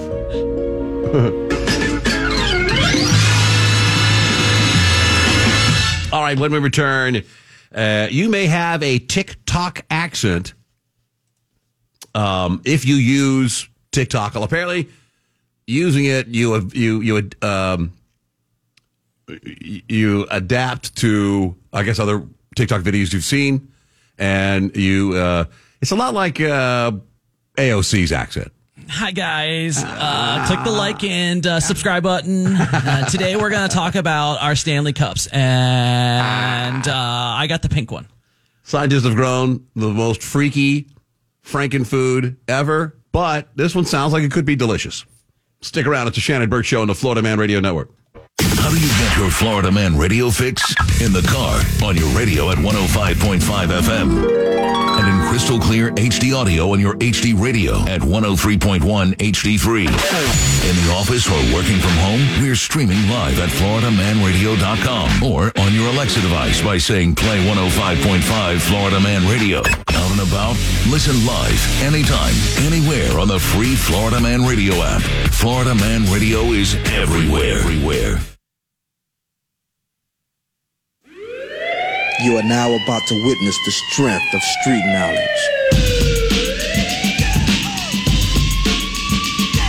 This happened uh, up in Okaloosa County. A cop has uh, turned in his badge there. Uh, Okaloosa County Sheriff's Deputy Jesse Hernandez handed in his badge uh, in December following a November, November 12th Fort Walton Beach incident. We love Fort Walton Beach, by the way.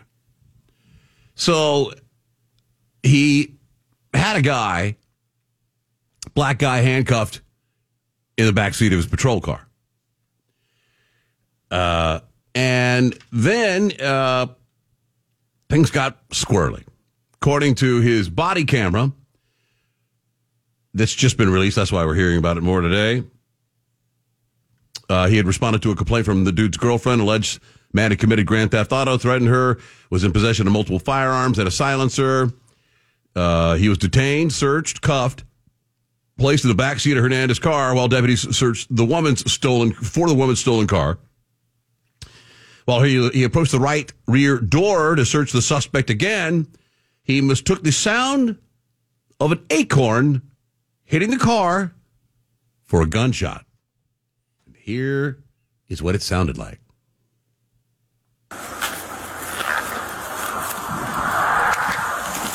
Shots fired!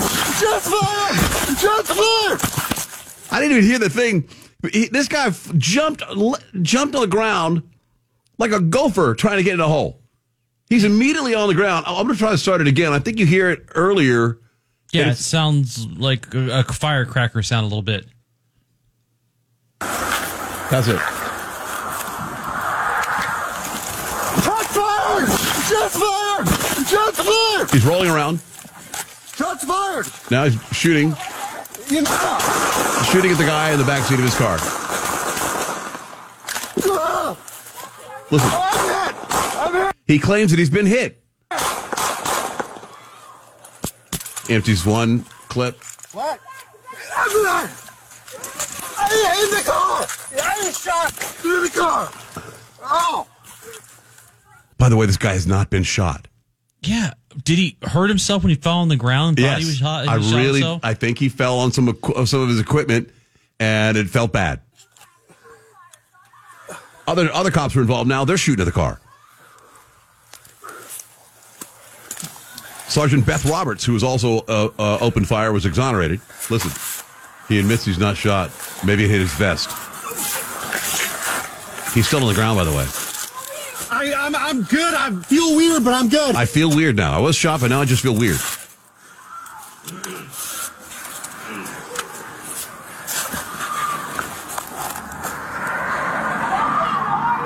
I'm good. I'm good.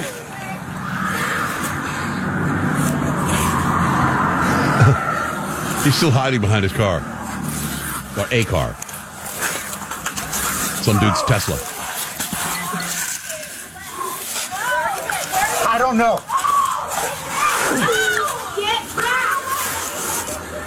Cops were telling everyone in the neighborhood to get down, get back in your house. I might have hit my vest. Might have hit his vest.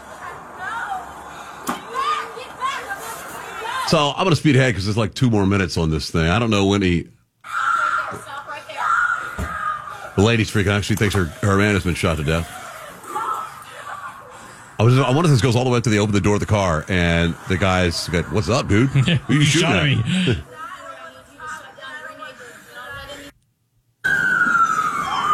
A thousand other cars show up. Now the guy's finally being able to stand up in front of the car he's hiding behind. I don't know. I, it felt like it. It felt like it. He must have never been shot before.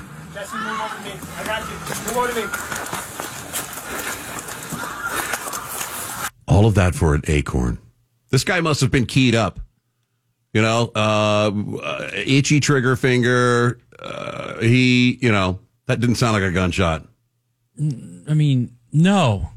And he unloaded a clip into an area that he wasn't even aware that's where the gunshot came from. Right. He, I guess he thought the guy in the car who he'd cuffed and searched somehow pulled a pistol out of his butt and uh, was able to use it even though he was cuffed. Yeah, and then injured himself leaping to the ground and continued. So he felt he needed to load another clip and try to fire again.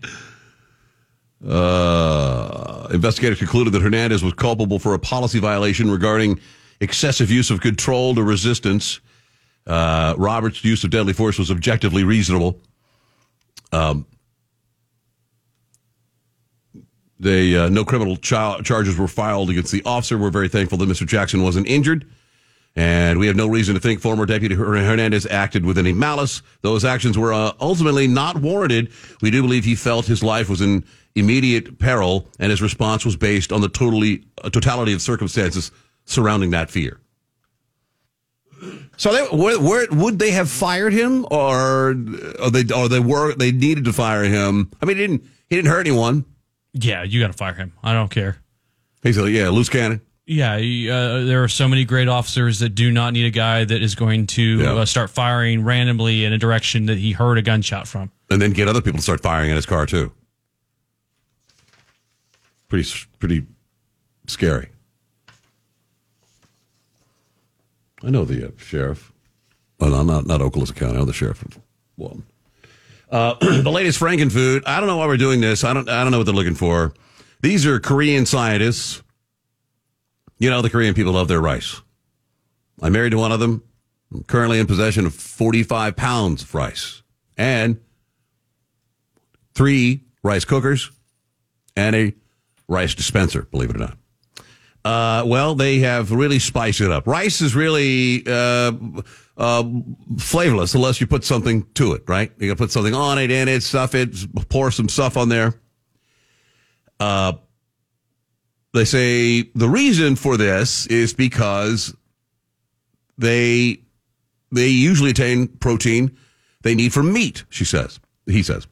But meat production consumes a lot of resources and water and releases a lot of greenhouse gas. La, la, la. Um, for Koreans, rice, rice and beef is a big deal, right? Well, they've taken out the middleman. They have grown rice with meat cells in the rice. It's an all-in-one ready meal. No, re- no reason to cook bulgogi beef or uh, or anything else. You- it's all right there in the rice. They first coated the rice with a fish gelatin. It's safe and edible ingredient ingredient that the meat cells can latch on to the rice better. Cow muscle and fat stem cells are then seeded into the rice and left to culture in a petri dish for nine to eleven days. Cultured beef is grown from cow cells uh, inserted into quote biological scaffolding made from gelatin or collagen, so it resembles a real cut of meat. Uh, scientists discovered that porous rice grains are full of nooks and crannies, the perfect uh, natural scaffolding to grow beef cells. Uh, the product is a. It it looks pink. Is it pink like a meat pink? Yes. And it tastes like meat. They say the uh, the end product is mushy pink rice with a firm bite, a creamy, beefy taste with hints of almond and coconut oil. I'm not eating the Franken beef. It could one day serve as food relief for famine, military rations, or even space food. That's all right, little Timmy. If you want to make it to Mars, eat your bowl of beef rice. It it could only cost a buck fifty per, per kilo, where beef costs fifteen bucks per kilo. Yeah, this this is the next step. We're going to be eating beef rice instead of real beef in the next couple of years. How long were you get a beef banana? Well, you know, uh, uh, uh, a beef a beef apple. Well, more we'll probably get like uh, make sure you eat your beef protein bar and you open it up. It's like right, it like it looks like a granola bar, but you know it's got some sort of protein in it. Taste, pour a little A1 sauce on it and go to town. Yeah, that is GMO on steroids. I do like rice, uh, as long as it has something, you know, some meat in it. I, I mean, the bad part is it's probably insanely delicious, uh, but we keep, you know, being food gods and trying to uh, modify the world. We're going to do something dangerous at some point. Like what? Uh, I don't. know. We'll find out that the uh, the beef rice gives you uh, Oh. more nipples than you need, Yeah. or something like that. Well, it could lead to uh, pork rice, duck rice, chicken rice, a whole line of flavored uh, rice with meat cells.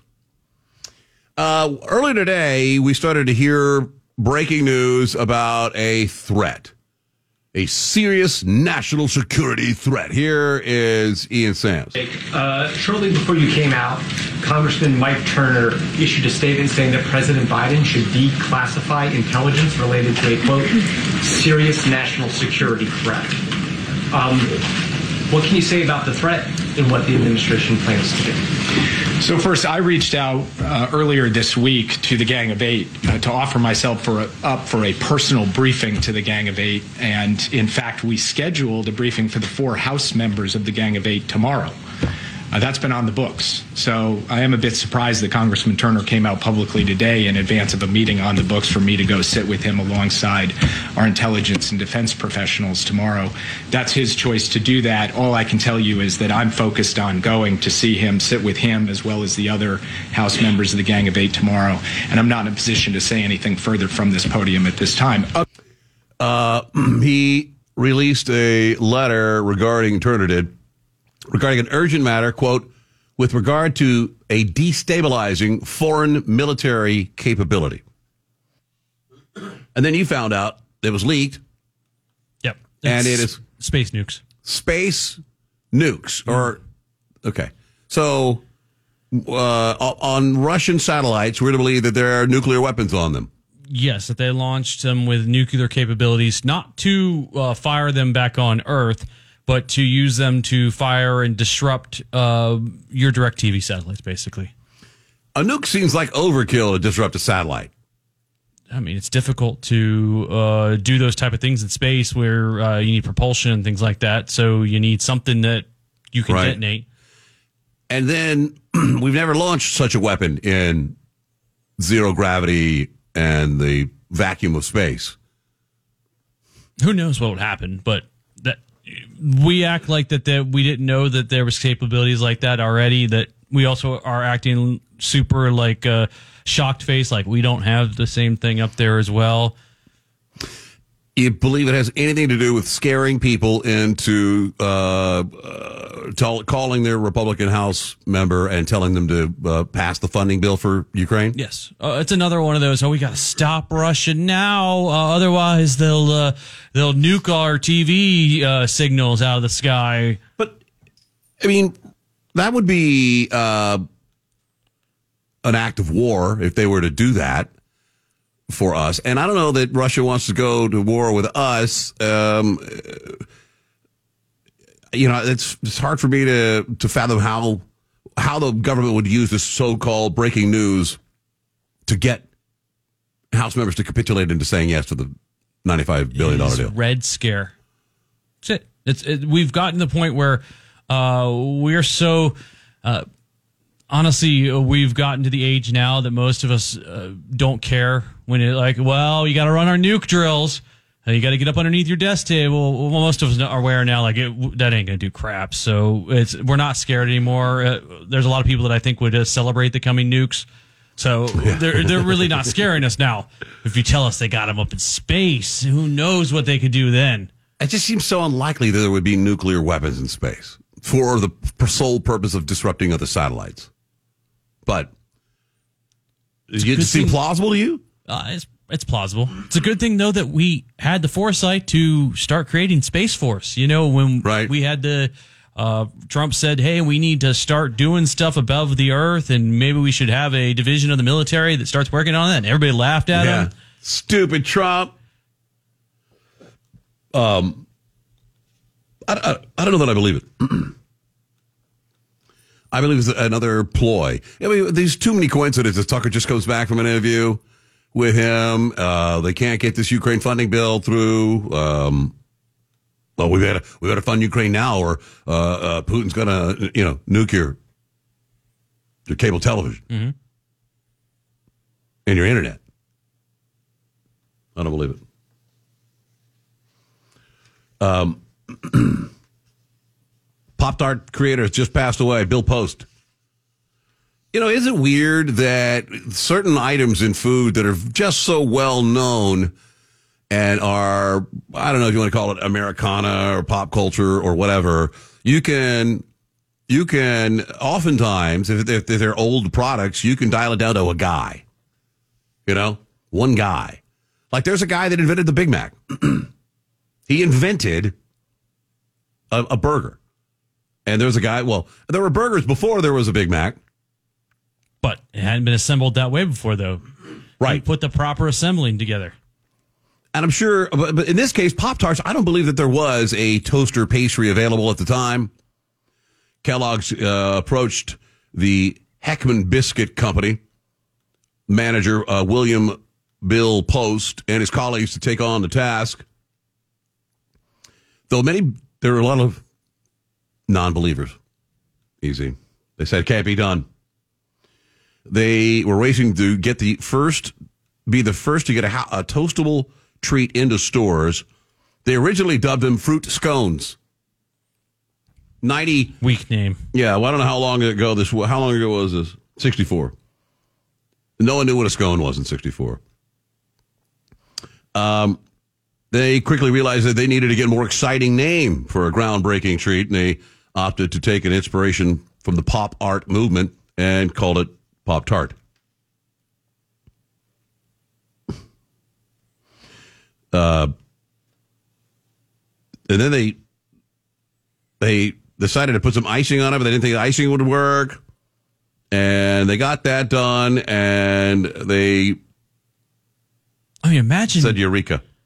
your uh, the witchcraft when you go to open that first toaster's pop tart pop tart that came out. You're like, wow, this has got frosting. I'm gonna put it in my toaster oven. This sucker's gonna melt all over the place.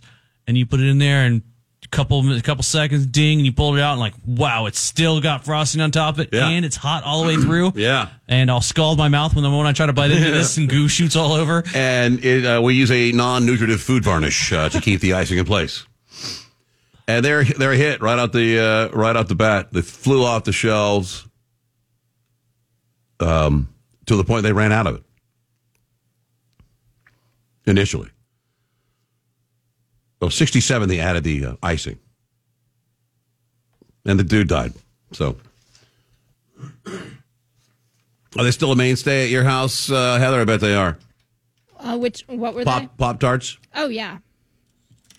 They, they when it comes down to the nutritional value of the Pop Tart, it's not real. It's not. Uh, There's no nutrition in any box cereal of any sort, so it doesn't really matter. And we're sending them to school. Also, Teacher can deal with them. Heather's a bit of a liar because she's trying to pretend like she has actual name brand Pop Tarts Oh in no, her I house. don't. oh, I guarantee you, if if I had a need for Pop Tarts in my house, they'd be Henderson's Pop Tarts for sure. No, you have to get name brand Pop Tarts. Every other brand of Pop Tarts, it's like the fake stuff. Gross. They can't call it Pop Tart, can they? yeah, They but they're always call it- like toaster pastry. And Yeah. They're gross. Oh no, they're not. They're not gross. No, and it's not the toaster pastries. It's it's whatever the Aldi brand is. They're about four dollars cheaper per box. Wow. My kids still eat them. Do you tell them they're Pop Tarts? I mean, that's what we call them. Because what else do you call them? Toaster pastries. Toaster pastries. No, toaster pastry is a brand of toaster paste. Like the oh, I'm thinking toaster strudel, aren't I? You are. Okay. no, I'm gonna keep calling them Pop Tarts. It's cool. We use Kleenex too, Aldi brand. You know, Yeah. we don't call them tissue. No. You call band aids band aids, even though you're, you know, you're using like Publix bandages. Yep. That's how the way it is around my house. I put my foot down on a couple of items though. Uh, I think toaster. The Aldi brand is Toaster Tarts. Toaster tarts. All right. They're from Millville toaster tarts. I didn't know they wanted to capitalize on the pop art movement. I thought they called them pop tarts because they pop out of the toaster. Yeah, but were uh, were toasters popping like that, or were they more toaster ovens at the time? Well, when, when these this- were created. When uh, when Bill finally got his uh, icing uh, uh, formula down, he said he grabbed a toaster in one hand and icing on pop tarts in the other hand.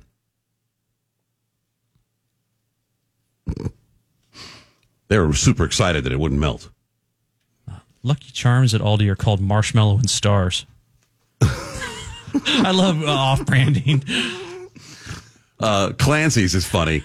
Uh, You're like, uh, uh, that's how that's got me thinking about. That's how I created the the Henderson's gag, is because I went to a, a uh, wanted some, you know, some type of uh, chip, corn chip, and and I went. I, I looked. I, they didn't have any Doritos. That's what I had a hankering for. But I looked. I found a baggie that looked like Doritos, and it was just called Clancy's uh, tortilla chips.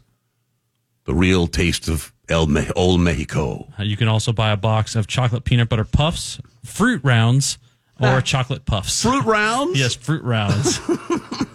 Kids don't fall for that. They're they're too. Uh, they know the brand. They see the commercials on TV. I don't know. The Marshmallow and Stars has got a sweet wizard, even though he's dressed like a leprechaun, but he's definitely a wizard. Uh, TikTok accents experts have really, really uh, revealed that celebrities like Britney Spears and even the Kardashians have in, inspired the rise of what they're calling an internet voice. And some people think it's the future of English. Linguistics professor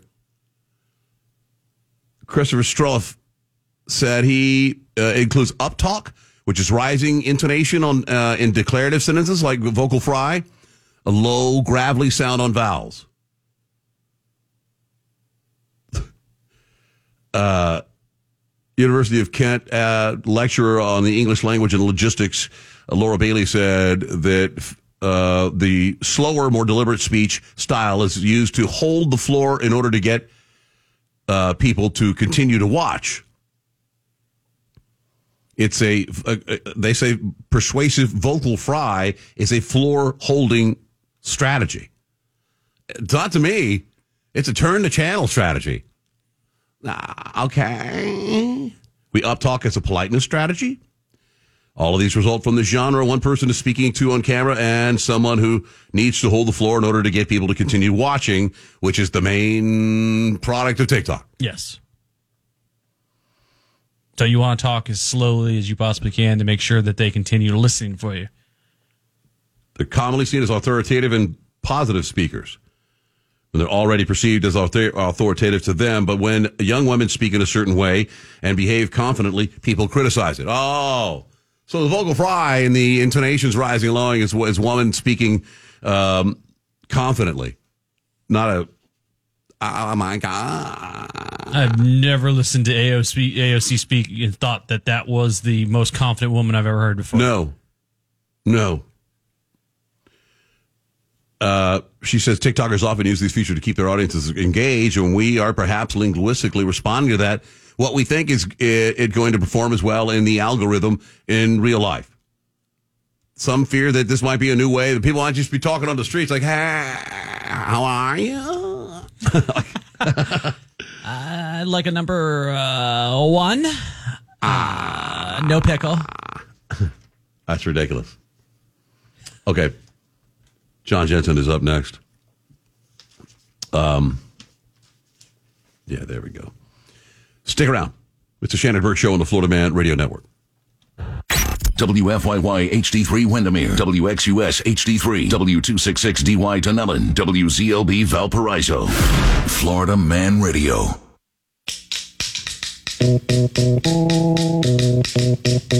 Wednesdays, we check in with the voice of reason, we like to call him, John Jensen. You can find it where you get your social media at Fix the Nation. A great follow. John, how are you, man? What's happening?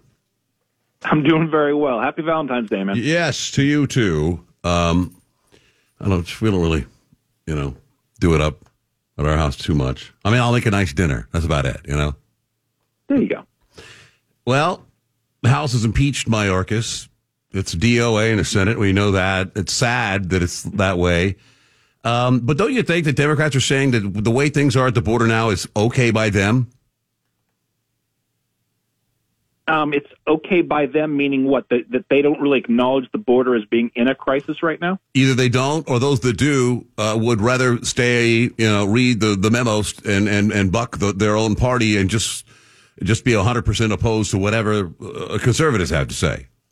Like they don't care. I think that even though the, I think even though the run rate's higher, the, the, the Democrats who acknowledge that the border is more open say, but it's orderly.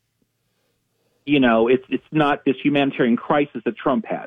You know, that's the spin they'll put on it. But um, no one no one's ever had the- I, I want to make a point of is the Mayorkas impeachment is for incompetence, for negligence, for bad job performance. That's not really a crime in my book. And like I said with Trump is if you're going to impeach somebody for political reasons, you know, you may not like the guy, but you better have a crime that's there. Well, I think You know, clearly it there's a crime here. serious crime, and this is this wasn't a crime. This is just gross incompetence. Which which has re- resulted in a uh, in a uh, immigration crisis the likes this country has never seen, a catastrophe. No, hundred percent agree with that. But that's a failure of Biden administration. That's a failure of policies. That's a failure of failure to enact the law. None of that is against the law. None of that's a crime. It's incompetence. And Biden should lose handily in November to pay the price for that. And you'll get replaced Mayorkas with somebody else who will do the job better. That's that's the theory. You know, that's where you hold people accountable. To impeach them for job incompetence, I got a tip for you. We wouldn't have a politician left in D.C. if that's the standard. Well, they say that you know he violated his oath of office to uh, complete his duties, and he's you know I don't have the statement in front of me, but um, someone There's needs not one policeman that pulls over every single person that speeds. Not one. true, but So where's the line of um, ability, uh, able to be somewhat incompetent and not do the total job, but not far enough to warrant being replaced? You know, and that's that's a really slippery, tricky, and to me partisan slope. Because we will view Mayorkas horribly, whereas the Democrats will view Trump horribly. Where's the where's the true line? I mean, well, Mayorkas has willfully and consistently refused to comply with the federal immigration laws that have been passed by Congress. Yeah, but again, he's not he's not breaking the law by not enforcing it. Okay.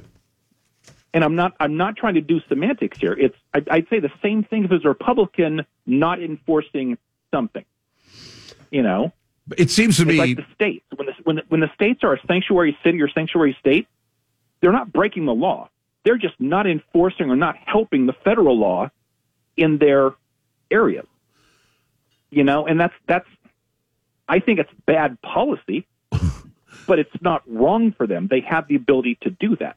they have the ability to either enforce or not enforce the law, uh, to to protect the border or not protect like, the state- border. States and localities being sanctuary cities and states, yeah, they they don't they don't help the federal government in their situation. The federal law still exists, but the state and localities just simply don't participate. They don't give them a heads up of, hey, this person X Y Z is here, come get them. Right. What I'm getting at is that the, the American voters seem see this, and it looks like it's uh, uh, tacit approval of what's happening with this border nightmare. And you know, eight million people or whatever, uh, it's a serious problem. Uh, and the behavior of the administration and Democrats in uh, the Senate as well is that this is okay, but we're not going to do anything about it. La la la la la. They put their fingers in the air and say la la. I don't see anything. Nothing's happening. That's the way it appears publicly.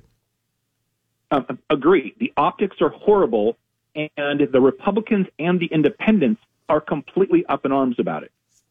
You know, come November, the two problems the Democrats are really going to have is the economy is about 25 points underwater with independents, and the border's about the same. So you're going to lose the independent voter if you're the Democrats. You're not going to win a lot of races. You know, so it's it's they're going to pay the price in November, and that's what the Republicans should be beating the drum on on horrible policies, Biden, Biden, Biden, horrible policies, Biden, Biden, Biden, and keep pounding the table. Impeach, don't impeach. It, it's dead on arrival in the Senate. Oh yeah, you did it. Whippy. Right. It means nothing. I agree. Uh, well, there's a lot of new information that has come out now, uh, mainly Taibbi and Shellenberger. Um, uh, that the, their their work shows that uh, former CIA Director Brennan identified and presented the targets of 26 associates of Donald Trump in the run up to 2016 and uh, and and engaged his intelligence sharing partners called the Five Eyes, other you know U- uh, UK, Canada, Australia, um, to do the bidding for for Brennan. Um, there's more coming. They uh, that, that'll be released in the coming days, but the report appears to confirm what a lot of people, uh, you know, that that they believe the CIA's Brennan started it, and it eventually became a frame up, and uh, it was all an information operation run by our own clandestine spy agencies here. I know nothing will ever come of it, but it is, you know, it, we learned that there is a, a binder, a rather thick binder that many suspect is the um, uh, Operation something was it Hurricane Crossfire Hurricane that Trump declassified and kept with him. Thus, they all agree that that was the reason for the FBI raid on Mar-a-Lago, which didn't produce it. What is your take? Have you heard any of the same things? Um, I, I, do, I agree. I don't think anything comes of it, but it goes back to, and again, we're going to agree on this. I think all of our listeners will agree on this that DC needs a serious house clean. I mean, every single agency we look at is just dirty. They just do the wrong, un-American things. They weaponize. They do. They go after people for political reasons. They go after people for agenda-driven reasons. This is not the America that I fell in love with when I was a kid and still believe in today. This is not the America that most people listening to this right now agree with. You do not want people to weaponize for partisan reasons. You don't want people to weaponize for for agenda reasons. You do not want have versus have not society. So do I think anything comes of it? No. Does it surprise any of us? Oh, heck no. Okay, but, but, but one of that's, those. that's what, what do we do about it? And Ramaswamy has a, has a lot of a lot of really good ideas on this. You can downsize from the from the, the, the presidential level almost immediately. You have that ability, and let them sue you. Let them come back at you. You have the right to do it. No one's guaranteed a job. That's true. Um. Uh, and I would do I would do worse. By the way, I would go after them. I would do a forensic audit for the top 50 bureaucrats in every agency, and go after them financially and with their communications, and find out where the money came and went, and what their communications are. If you find dirty people, both it's down the law, you prosecute them and you claw back money. Okay, and you keep going to the next 50 until you're pure. There's no way the DOJ, FBI, you know, IRS, all these chucklehead agencies should be coming after Americans for partisan reasons, no matter what side of the aisle you're on. You should never have that happen to you. Never. Well, it's certainly happening, you know. Can't. It does. Meanwhile, uh, you've got, uh, you know, we ran Santos out because I will agree Santos was a, a liar and a freak and a creep. Uh, but, and we ran him out, lost, uh, Republicans lost the, lost a vote there. Uh, meanwhile, Bob Menendez, more stuff comes out of Bob Menendez. That, uh, his wife's wedding ring came from a bribe. Her Mercedes came from a bribe. And that guy's still sitting in the Senate getting briefings. I don't get it. It, go, it goes back to what I said about Santos. Before he was even put into office, I said, get this guy out. We should deny him. Okay. It took them over a year to make that happen. If you're going to do it, take the high road and beat the drum. They should be all over the press, step in front of any microphone they can, okay, and attack the Democrats about uh, Menendez. He's dirty. He's wrong. You know it, but you tolerate it. You're what's wrong with DC and pound, and pound the drum. If you take the high road, you can say that because they tolerated Santos. You couldn't say it before, but now that you kick him out, take the high road. Don't let your people stay dirty. Keep cleaning your house and go after the other side to make sure they police their own. That's fair. Um, what do you make of the special prosecutor's report on Biden, the extra language they added about his memory uh, and other things? It turns out we found out today that they didn't just come right out and ask him when his son died. He brought his son Bo's death up uh, in in the interview. Um, uh, it's a, it was rather damning, and it looks like they're doing everything to do some damage control uh, now. What uh, what you think they'll rewrite that report or uh, change Robert Hur's words? They asked him to, but he refused. On the funnier side, what you have Biden doing right now is snatching defeat out of the jaws of victory. Okay. He literally has said, no, no, no, I am competent, which means he should be standing trial. Right. He right. literally had a get out of jail free card, and he's, for political reasons, saying, no, no, no, because he wants to run for president. And if he says, yes, I'm not, you know, capable, he can't run for president, people wouldn't vote for him. So he has to fight this fight and roll the dice that actually they won't prosecute him, which they won't. So he's right, but it just seems like really you're going to tear up your get out of jail free card that this guy just gave you. So you, in effect, you're saying that all of the defiance and all of the oh, he's the, all of the people that have come out and said he's as sharp as a tack. The uh, the most uh, important thing about a meeting with Biden is preparing for it. He's very demanding, very probing, and uh, uh, all of this stuff is is reversing what the special prosecutor said. It said oh, he shouldn't be prosecuted because of this, and now he's saying, yeah, I'm great. So does that mean go ahead and prosecute him? For legal reasons, he is the most incapable person on the planet. For political reasons, he is the most sharp tacked person ever. Right? He can't have it both ways. So right. what he's choosing to do, because he know he will get prosecuted anyway, okay, right, right. is his people are out selling selling the message of he's sharp as a tack. He's all over it. He's the he does more in an hour than most people do all day. Oh, he's this whatever. We all know who he is. This is not a shock to anybody.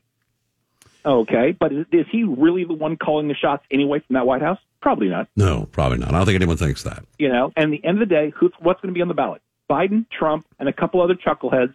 You know, to distract from the number. Okay. Oh, but we we're all pretty sure it won't be Biden, right? Eh. I would say Biden and Trump have about the same e- equal shot at being on the ballot, which I think is very high. I think it would. I mean, again, we're talking. This is February. The election is in the 11th month. This is, nine months away. You're going to change horses midstream after people in the primaries, quote unquote, vote for somebody, but there's, there's only one person. So you can go to the Democrat convention, and you're not going to put in Biden. You're going to put in Chucklehead number two. Who pick a name? Doesn't matter. Harris, Newsom, you know, Manchin. Pick a name. Doesn't matter. You know, if I'm a primary voter, I'm pissed you haven't given me the, my vote in the primary to choose that that's the person I want up there. If I'm the Democrat in the primary, I'm pissed. You don't get to install somebody. That's not how we do things.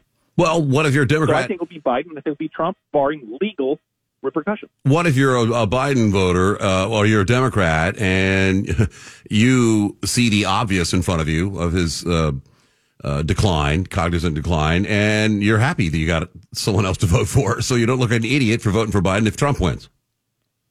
Or um, I, I think the way to play it, if you're the Democrats, and let's let's pretend the Democrats know behind the scenes, Biden cannot be president. Super, all that in a bag of chips. He runs, he gets reelected. We'll pretend he goes, he gets inaugurated. Okay, and within two weeks, he just steps down and Kamala takes over. Okay, come on. You know that's you know, and you pick a new VP. You're good. And then so we have they, to they get it both ways. Then we have to listen to Kamala cackle every time the president speaks because she'll be speaking a lot more than Biden. Um, hey, or anybody that, you know, and again, we're assuming she'll still be on the ticket, which I think she will be, you know, so, okay. Actually, I think that's the bigger problem. If you want to go down that path and you don't believe Biden's the long haul guy for the next four years, you're going to end up with her as president. I think be the Democrats, you're concerned about that. She has done nothing to demonstrate that she's the person for that job. You know, but you can't change her without horrific ramifications. Right. She's female and oh, she's black. Yeah, it would be awful. Oh wow. Yeah. Wow. I have heard someone. Okay, if she was a if she was an old white guy, she'd be gone right now. I have You heard. know. I have heard people putting up uh, theories that she'll be offered uh, some uh, run a, a foundation for five years. Hundred will pay twenty million dollars a year, and everything will be great. There is no way she steps down. No way. Really? There's no job offer. She none. She's a heartbeat away from being the first female president of the United States of America, the most powerful person on the planet. No way that someone that gets to that level gives up the golden ticket, you know, when you're that close for any amount of money, any reason, any rationale. Yeah, they have to literally fire her for that to happen. and that But is she's not uh, going to willing to give it up for No. no. job, no way. We would be so uh, we'd be finished. Uh, let's move to Ukraine funding the supplemental aid package that includes money for uh, Israel and Taiwan, and it's sixty something billion goes to uh, Ukraine. They retooled this thing, uh, backed out all the border pr- uh, pr- uh, stuff that was in there. When it's, there's nothing in this for America at all or Americans. Uh, they they say it's the most consequential, the most important. Mitch Romney said it's the most important bill he'll ever vote on as a U.S. senator, and uh, Schumer calls it historic, the most historic bill. It's always that when they're getting the uniparty's getting what they want. Um, Mike Johnson has pretty much said it's DOA, but I would like to talk to Biden about it. We can have a chit chat, and Biden says no. What do you make of that? Okay, so here, I'm going to get on my soapbox. I'm a little pissed off about this. to Be quite frank. Um, they had a border bill. It was about 130 dollars, U.S. border, and then three other nations: Israel, Ukraine, Taiwan, etc. They took a vote in the Senate to see if this could pass. Some Republicans voted against it. More Democrats voted against it. It couldn't get to the floor. They pull the bill. They pull out all the border crap. They now have 95 billion, I think the number Yeah, 95. bulk of which two thirds goes to Ukraine and a chunk for Israel, chunk for Taiwan. So now, without spending a single dime on our border and ignoring our sovereignty and our borders, they're going to send 95 billion of taxpayer money across overseas to three nations to protect their sovereignty and their borders. How do you like them apples while we have a border crisis in the U.S.? That's the Senate that we have on a bipartisan basis, ignoring the number one crisis in this country. Holy crap. And, and knowing. Okay, so I'm the House. I'm about to learn something about the House. Does Johnson have his people in line? Who sells us out and does a discharge petition with the Democrats to force a vote on the floor? Because the Democrats only need like six people to cross over, and they'll pass this thing. Oh, so if no you get way. six wimpy Republicans to join them, they can force a discharge position, which never, never happened by the by the people in power. The, the controlling party never ever allows that. Right. That would be this would be really bizarre politics, but it would get it done. Wow. You know? and if, and if they allow that, this thing passes. I'm flipping out. I want I want to gut DC. Nobody from either party should stay in power. Oh my God, I'm livid. Yeah, it's uh, it's uh, alarming in- in both what it does and what it says. You know, it's it's meaningful in that it does nothing for Americans. It leaves us in the exact same position we were before. When most Americans consider immigration their number one uh, concern in the 2024 election, uh, uh, and then you know, uh, uh, and then I think the economy is second. But it's the number one, and at least doing something. They could say they did something, but now they're saying, "Well, they didn't want to play our game." And uh, let's face it, that first bill they put out with the border stuff in it just solidified the way the border is now, made it the norm from for here on in. Uh, now they just did. Now they went down to nothing at all, and I, I just don't. I don't see. Uh, I, I, you know, you're we're always apart here. I see things like this, and I see the mass disappointment of Americans, both sides of the of the of the aisle. And then I, I feel for sure it'll result in some some people changing their position on their candidate because on the number one issue, both candidates right now are are 180 degrees apart from each other. One is leave it open, let's flood the place. One is shut it down, start deporting people. Which way do you which way do you think the average American is going to vote? Um, we are we are a compassionate nation. That being said, we are not a free for all nation across our border. We want you to come here legally, and we want you to come in. Okay, we don't want to be bad and discompassionate when we do it. So the independent voter, which is the biggest block you have to worry about in this country, because both bases aren't going to move. But the independents are strongly for closing the border from what it is now. The pace that we are on right now is historic. It's never been hit by any president, either party, ever. This run rate of two to three million a year is crazy land kind of numbers. They have more in four years, or th- three and change, that kind of stuff, more than doubled what Trump allowed during his four years. And it's oh, it, it still has a year to go. Right. It's an insane amount. That being said, though, you need real reform at the border with teeth. It needs comprehensive immigration reform. I respect Langford. I have all of his border information. I want to go through it because to me is if the bill the House sent to the Senate back in May is dead on arrival in the Senate and the border deal it couldn't get past the Senate that was negotiated up there and the House didn't like it. There's truth in the middle somewhere. Go find what works. Go find what can be done and get something done. Because what we have now is broken. It doesn't work. It's bad for everybody. It's wrong on national security, on crime, on uh, humanitarian levels. Okay, it's putting burdens on states and cities. We're going to have people die from this Right. because they don't have food, don't have shelter. You know, this is that's that's as people we shouldn't want that to do to other people. There's a better way to handle it. You know, we're putting people in harm's way and we're stealing from the taxpayers' kids, putting them out of schools, putting our airports, you know, gymnasiums, rec centers. You know, this, what store put these people in people's homes? Yeah. This is this is not how we're supposed to run this country. No. We're putting people in harm's way, and we should we should be intolerant of that. Amen. John Jensen, find out where you get your social media at Fix the Nation. It's a great, uh, a great follow. Uh, yes or no? Do you think Ukraine can win uh, war against Russia? When? No. Do I think there's a deal to be had given the two regions that Russia has control over? They're going to have anyway. Yeah, I think Russia ends up keeping those two territories. There's a deal to be made somewhere in the next year and a half, two years. But Russia is not going to back down. Russia's not moving out. Ukraine can capitulate, or Ukraine can fight forever. Right. One or the other. John, thank you, brother. Good to talk to you. We will speak again next week. John Jensen, ladies and gentlemen. Thank you. John. Thanks, Shannon. See you, later. Uh, yo. Gonna take a break. Uh, uh, uh, when we return, we will uh, check out your remarks.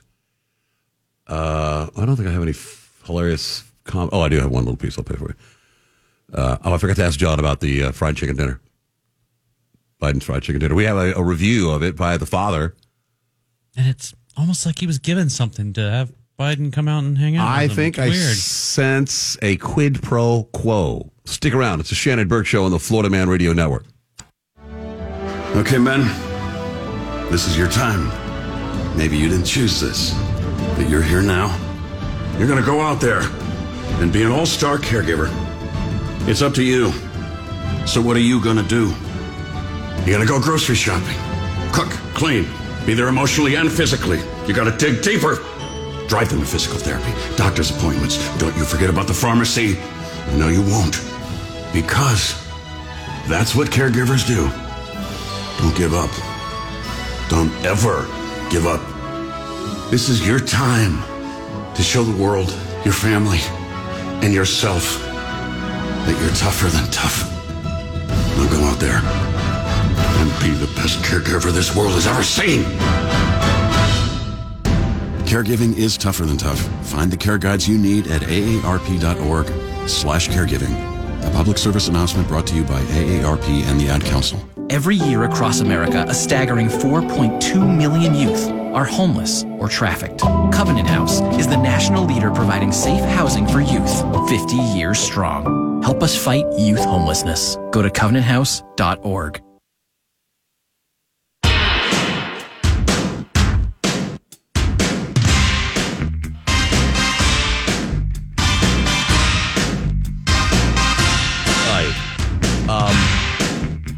the uh, dad who, uh, I guess he's a single father of two, um, who was uh, fortunate enough. I don't know how they set this up. It's kind of weird, you know. Biden eating chicken with the kids. I asked him about, you know, how the sports are coming along. They just drive down the street and uh, and pull into a driveway and say, "Hey, we got chicken. You want to come out here?" Um, it may be that he was chosen specifically. Here's his little review of his time with the president. The president came to my house to have dinner. This is me. My name is Eric Fitz, and I'm a former school principal and now an executive leadership coach in Raleigh, North Carolina. These are my two boys, Carter and Christian. And this is President Biden eating cookout at my dinner table. President Biden wanted to talk to me because I was a recipient of student loan forgiveness from his administration. Hmm, yes. Through the Public Service Loan Forgiveness Program, I had over $90,000 of loans erased, and this has been a game changer for me and how I can provide for my boys. The president sat with us for an hour. The boys had chicken fingers, I had a double cheeseburger, and the president had a hamburger and a chocolate shake. We talked about everything my work in education, the boys' love of sports, and how we volunteer at our local church. My oldest son, Christian, is turning 16 soon, and he told the president he wanted his first car to be a brand new black Tesla. I'm thinking more of a used station wagon. President Biden told us what his first car was. 1951 Plymouth. We wrapped up with President Biden, and he wrote an excused absence to my boys' teachers because he said he needed their advice. He said goodbye and loaded into his motorcade, and we watched the President of the United States pull out of my driveway and head back to the White House. Fair to say, this wasn't a normal Thursday because Uh, by the way, uh, Biden did not forgive his loan. If he used the public, public service loan forgiveness, that was signed into law by uh, George W. Bush in 2011. So, Well, I mean, he might have forgiven it. Biden could still use it, right? Is it because it's a public service? He was. yeah, he was a principal for 10 years, so you get your loan. You can do that and get your loan. But Biden He didn't didn't, sign into Ah. that. that. Didn't sign into law. That's not a Biden program. Well, he's certainly taken credit for it. Uh, apparently, the uh, president. What do you call a lid on today? Earlier today, about noon, had nothing on the books all day today, and now apparently he's just taken to roaming around the grounds of the White House, uh, yeah, telling reporters, uh, not answering their questions, and telling them Happy Valentine's Day. Here's a little bit of that audio.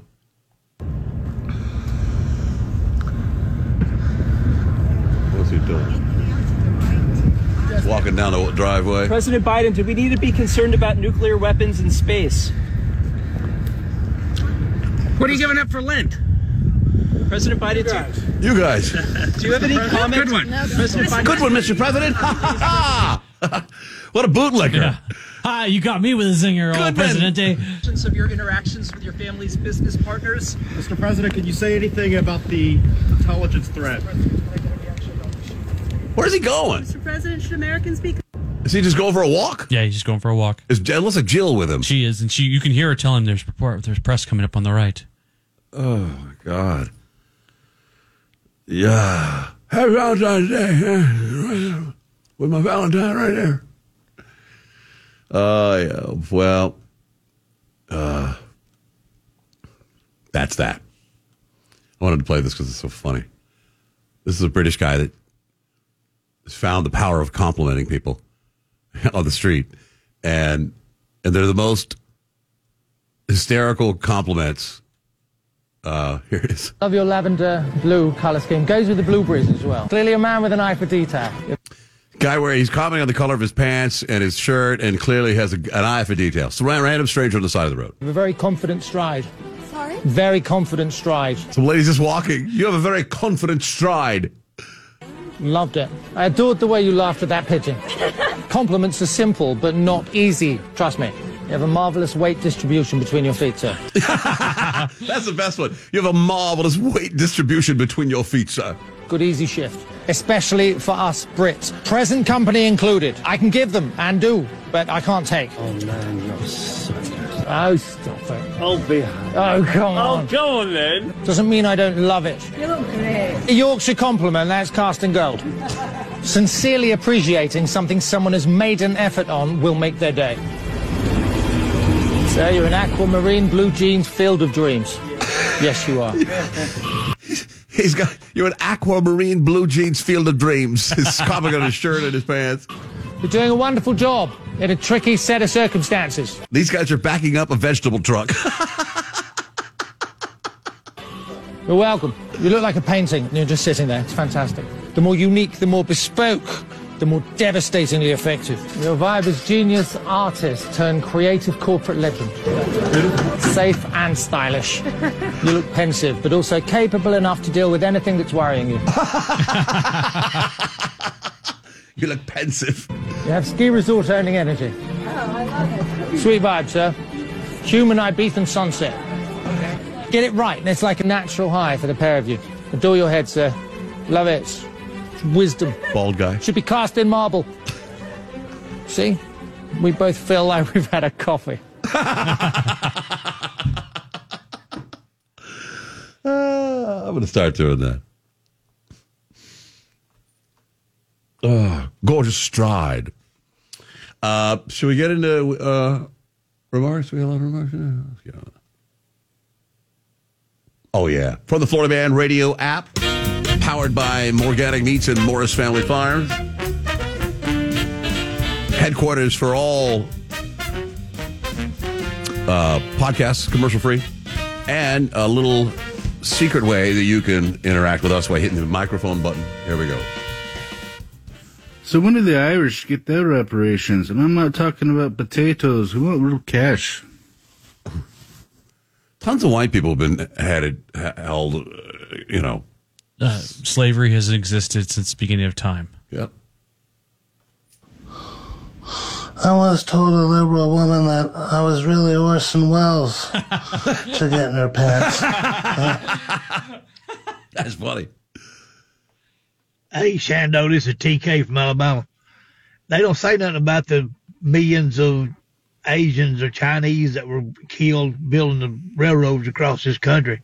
The Chinese and then the Asians aren't raising hell about it. So I think it's a moot point. You know, what about the poor Native Americans? Of course, we won't go there. Yeah. Anyway, beady beady, y'all do a fine job, buddy. Keep it going. Thank you, Roll TK. Tide. Thank you. Hey, everybody. Happy Valentine's Day. I hope for and wish that you have a spectacular and loving evening and that the day has been good to you. Um, put a little extra prayer my direction if you could. My sweet Joey McGee is in the veterinarian hospital now. This is the second day, and I'm worried, but I want him home. Thank you. Love you. Bet is that a dog or cat? Think a cat.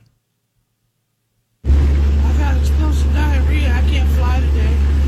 I'll take that hotel room though. it's free. yeah. This is Randy. Hey guys, Heather, kind of draw the line. I know you say you love your kids, but you buy generic Pop Tarts. Those two things, they, they, they, they don't go together. Love and generic Pop Tarts. I'll tell you what, I, I put my foot down on the generic Triscuits at my place. You don't like the uh, crossed wheats or No, woven wheats is what they're called. No, I'm not a fan, and I've done a side by side, and I proved it that they're, that they are different. I have to give my cat some of the filling of Pop Tarts if I have Pop Tarts. She loves it. She won't go away unless I give her a little bit. I know it's not good for her, probably, but Yeah. kind of strange. I got to tell you, I've never, I don't, th- I don't know that I maybe have eaten one Pop Tart in my life. They weren't big in my house when I grew up as a kid. I didn't buy them for uh, Abby. Yeah, it's been a long time since I had one. I did remember having space sticks. You remember space sticks? Well, those are like the the slimmer Pop Tarts. Yeah. No, it's just a slim cylinder of chocolatey goodness in a little individual, and you bought a box of them. And apparently, uh, they sold them because uh, that's apparently what the, all the astronauts ate. and they drank Tang and ate space sticks.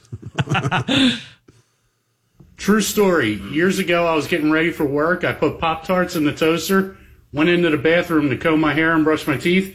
I came out, my toaster was engulfed in flames. First thought in my mind was, well, they're beyond scraping. So I threw the toaster in the sink, doused it with water, and ever since, I never put another Pop Tart in the toaster.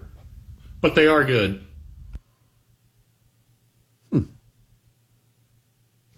Can I get a hiya? that is TikTok voice. nuclear weapons in space. 200 miles is an EMP for the East Coast. 400 miles is about the entire U.S. an EMP. Beedoo, beedoo. But nuclear weapons aren't, they don't, that's not an EMP device, right? It can be. Okay, turn your phone off, buddy. 10 seconds in, and boom, automatically the voice of treason. What did he say 10 seconds in? Uh, he was just against the Mayorkas impeachment. Yeah. Hey, what's up, Shando? Easy, Heather, Sparky352. Hey, guys, hope you all three have a great uh, Valentine's Day with your loved ones. Mr. Heather, you better take care, uh, Heather. And to John Jensen. There is a crime there. The crime is you're allowing an invasion of our country. That's a crime, and it's a treasonous one. Look it up in the Constitution, dude. Beedoo beedoo. Um, I mean, I, I understand him wanting to protect the sanctity of trees of uh, of impeachment, but that's already been flushed. Yeah, that's gone out the door when you're uh, doing double impeachments over barely any evidence. Yeah, that's uh, a load of hooey. Wow, John Jensen. Come on, this man's allowed an invasion of the country. Is that not a crime? Whew, beedoo beedoo. I think it is. I think one thing that an impeachment of Mayorkas would do is at least it would embarrass him, possibly, if he has any, you know, morals left to be embarrassed. Beedoo beedoo. Hmm. I don't believe he does. I think Whoops. in the original Batman movie, which is the best, I believe. Jack Nicholson plays the Joker, and he makes a comment. Now, the comment is about Gotham City, but it should be said about Washington, D.C., and the comment is this This town needs an enema, and D.C. needs a big fleet cinema. Yeah. There's too much. Uh, it needs more of a high colonic, you know, to really. Well, it needs one of those like uh, flushings right before colonoscopy type of thing. Well, that'll do it. Come on. Would it be possible for legacy television to not air Trump's commercials? I mean, this is crazy. Half the nation don't know what's going on in this country. If if they can ban Trump's commercials from, say, Dancing with the Stars, none of these libtards are going to know what the heck's going on. I don't know if it's legal or not. I hope not. But um, go Trumper. Thankfully, that's where most of the networks are whores. They uh, they want that money.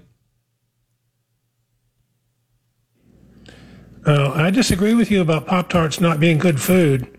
I mean, it's not great food, but if you're going to go work out, it's got 25% of the carbohydrates you need for a day, and it's got sugar, carbs and sugar. That's what you need. yes, but a lot of people pounding Pop Tarts aren't exactly going out and working out after either. Right there. Here we go. I found them. Are Pop Tarts healthy for you? Two frosted strawberry Pop Tarts contain 400 calories, 76 grams of card, carbs, less than two grams of fiber, and a mere four grams of protein. High sugar, low protein is considered junk food. They say it's a terrible choice to start off your day. A delicious snack, though, you know. Yeah, moderation. Yeah. I got to tell you, Joe Biden's out.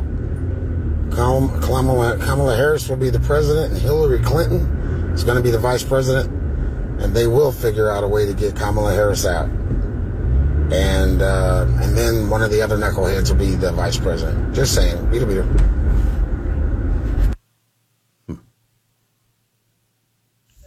What's up, y'all? I just saw a documentary last night about the possibility of Putin because he's going to be in shame over this. I think this whole space thing, shooting out, shooting down our satellites, is a ruse, and I think what he might do is actually use this very small tactical nuclear weapon against Kiev and try and bring them down. But I could be wrong.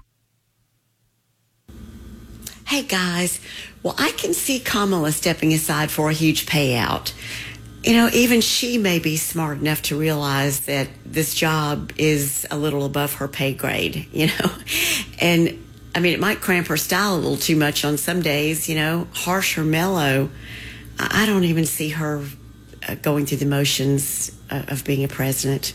God forbid it would happen. beady beady. Here's uh, Jeremy uh, Boring, who uh, says he sniffed out a plan. ousted from office and Kamala becomes president, do you see her becoming the Democratic nominee or someone else? If someone else, who? If Biden's ousted, meaning like impeached and convicted, that'll never happen. Like he dies right now. Like he died or 25th Amendment or something. Yeah, the, the thing is, they would probably have to. They wouldn't want to pick Kamala, but I don't see how they push Well, out if the Biden first if Biden were to die, God forbid, that's a, nobody wants to see that story play out that way.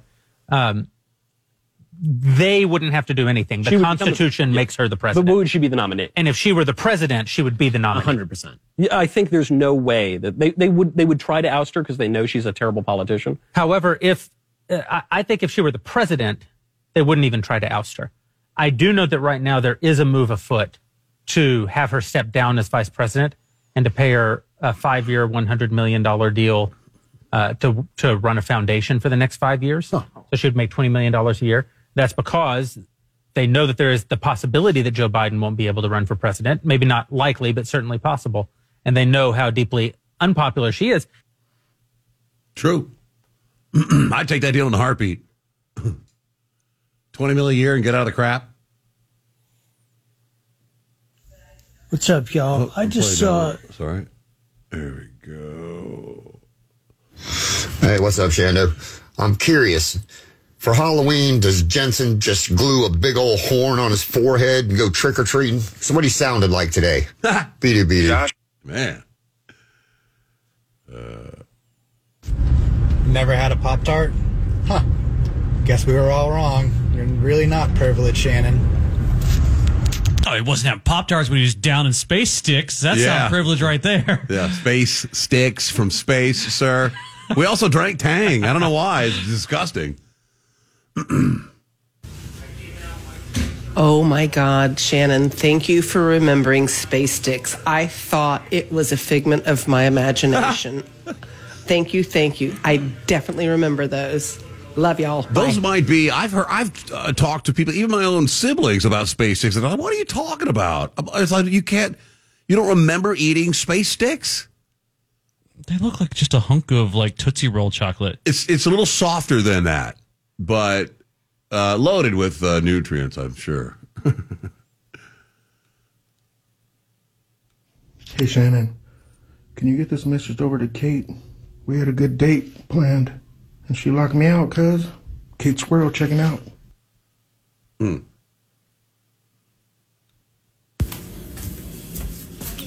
G Man, voice of treason, never stops giving.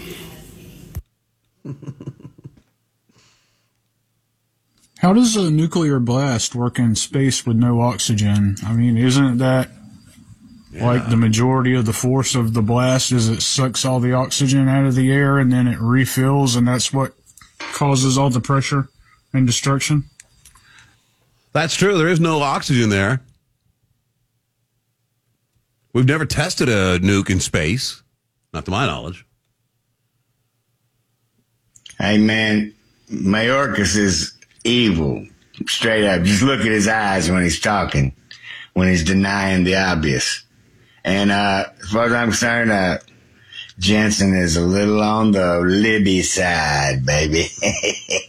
Just a little touch on the Libby side. Beady beady. I like Jensen's opinions. I bring him in because he's not a yes man, and I like to, you know. We have launched a nuke in space before. 1962 Starfish Prime test. We launched it. Uh, uh, let's see, spectators watched it. It's pitch black. Greg Spriggs, family, Brothers, family, highest point at total 18 July 8th, 1962. 62? We put a nuke in space? Mm-hmm. Uh, Could you see it from the Earth? Uh, yeah, it exploded at an altitude of 250 miles, about the height where the International Space Station orbits today. Uh, for as long as 15 minutes after the initial explosion, charged particles from blast collided with molecules in, in Earth's atmosphere, creating an artificial aurora that can be seen as far away as New Zealand. Wow! Holy crap! Uh, the next year, the U.S., U- UK, and USSR signed the limited nuclear test ban, and other and outer space has been H bomb free for almost 60 years. Thank God. I don't have a Valentine. My plan was to jay off to Kate in the shower, but then she called in with her pet remark. Really killed my boner. Shando, Heather, easy. I could be wrong, but I believe it's FCC or election law that if you air one candidate's commercial, you have to air the other candidate or candidates. Beady beady. Yeah, and and look, no, no- people that sell advertising for television, they don't care who it comes from, No, they don't. and everyone's paying rack rate. No one's getting a deal. Said it for a long time. When you enter a country other than your country of origin, you're either visiting, passing through, or going back to your country. You're assimilating, you're joining that country, or you're colonizing. We're seeing a colonization of this country. Yeah. What do you see the next one? Are you able to play that one? Um, I, I Let's just give it a shot, it, I mean. yeah. Where can I get some of those space sticks? Call me. Space sticks. Yeah, space sticks. Hey, so we hear from Marlon a lot, but uh, how's Lee Majors doing? Is he still alive and kicking? I'm Is not- He still uh, sp- splitting the couch with Marlon? What's going on there? I'm not kidding you. My buddy Leland sent me a picture. He's he's a, a Trump insider. Lives here in Winter Park. Um, he went to Mar-a-Lago, I think, last weekend, and took a picture with Lee Majors and his wife. No, nice. That's pretty awesome. Oh, come on. So Shannon likes space sticks. What are you, a gay spaceman? sticks, sticks. It's an EMP, electromagnetic pulse, and it will fry any normal circuit unless it's a hardened circuit. This is Patrick from Orlando. Thank you. Our sun is a nuclear reactor in space. yeah, it's very true. Yeah, we landed on the moon too easy. They were trying to blow a hole in a dome. What? the the space dome. Trying to we were trying to Oh. get out. You're trying to, yeah, see out this flat Earth finally. Kelso on the 70s show said he wanted to be an astronaut because astronauts get all the tang they want. Hell! those are the remarks for today's show. Thank you for leaving them uh, and participating. They are powered by Morris Family Farms and Organic Meats. Let's take our final break here. We'll come back to wrap it up for you. It's the Shannon Burke Show on the Florida Man Radio Network. We all make promises, big and small, tested over time and distance, tried by circumstances and decisions. I pledge allegiance to the flag of the United States of America. I do solemnly swear to bear true faith and allegiance. To help you when you're in need. To tell the truth, the whole truth, and nothing but the truth. To be considerate and caring. Courageous and strong. For better. For worse. In sickness and in health. To love and cherish. To be your loving, faithful friend. Partner. Child. Parent. Important commitments is to support our nation's veterans. Learn how you can help a veteran going through a difficult time by visiting maketheconnection.net. Dad, guess what? What? You are going to be a grandfather. That's great. Not too long ago, moments like this with my daughter would have been a challenge. It was a long road for me to find myself again after Vietnam. It was my neighbor Jim, another Vietnam veteran, who finally convinced me that I could still connect with my family and find that fulfilling life I'd lost. And I went for help down at the VA. If I can take that first step after almost 50 years, I know other veterans can too. Visit maketheconnection.net to find out more.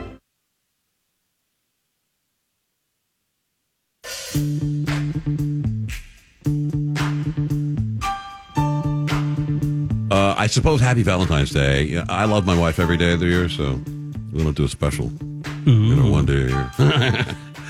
but if you're not with someone uh, and you're alone, um, then and you're looking for someone, there's a relationship expert, Jamie Bronstein, in California relationship therapist, ugh, California. Uh, they say if you're looking for somebody, be cautious about being with somebody that grew up an only child. Red flags. Look for the red flags. They're not feeling prioritized. You're doing all the work in the relationship, putting in all the effort. Uh, th- these issues with sharing, avoiding conflict, and high expectations uh, can be really negative. Uh, sharing is difficult because only children had less practice of negotiating with a sibling. Some only children uh, may not be used to dealing with sibling conflicts. That could translate into uh, avoiding confrontation.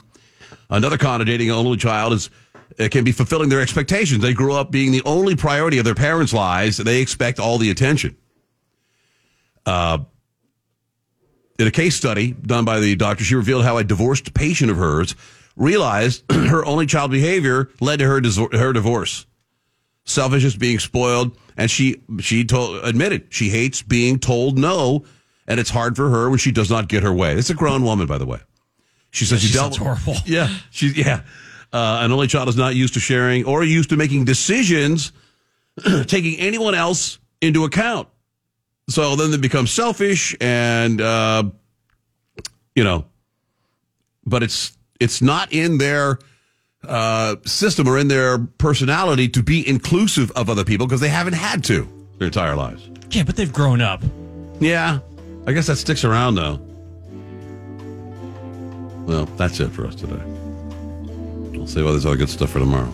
Tell you why you should not hover over a public toilet. That's the big stuff tomorrow. We're live at Skips in Daytona Beach tomorrow, the world's largest indoor Western city. Come out and say hello. We're back tomorrow, 3 Eastern, 2 Central. Bubba the Love Sponge begins the day on this network um, in his own special way. Very violent man. Pilled up like Elvis. And then it's time for the Don Miller Show. You'll laugh your ass off. And we'll see you tomorrow on the Florida Man Radio Network. My name is Shannon Burke. Have a good night.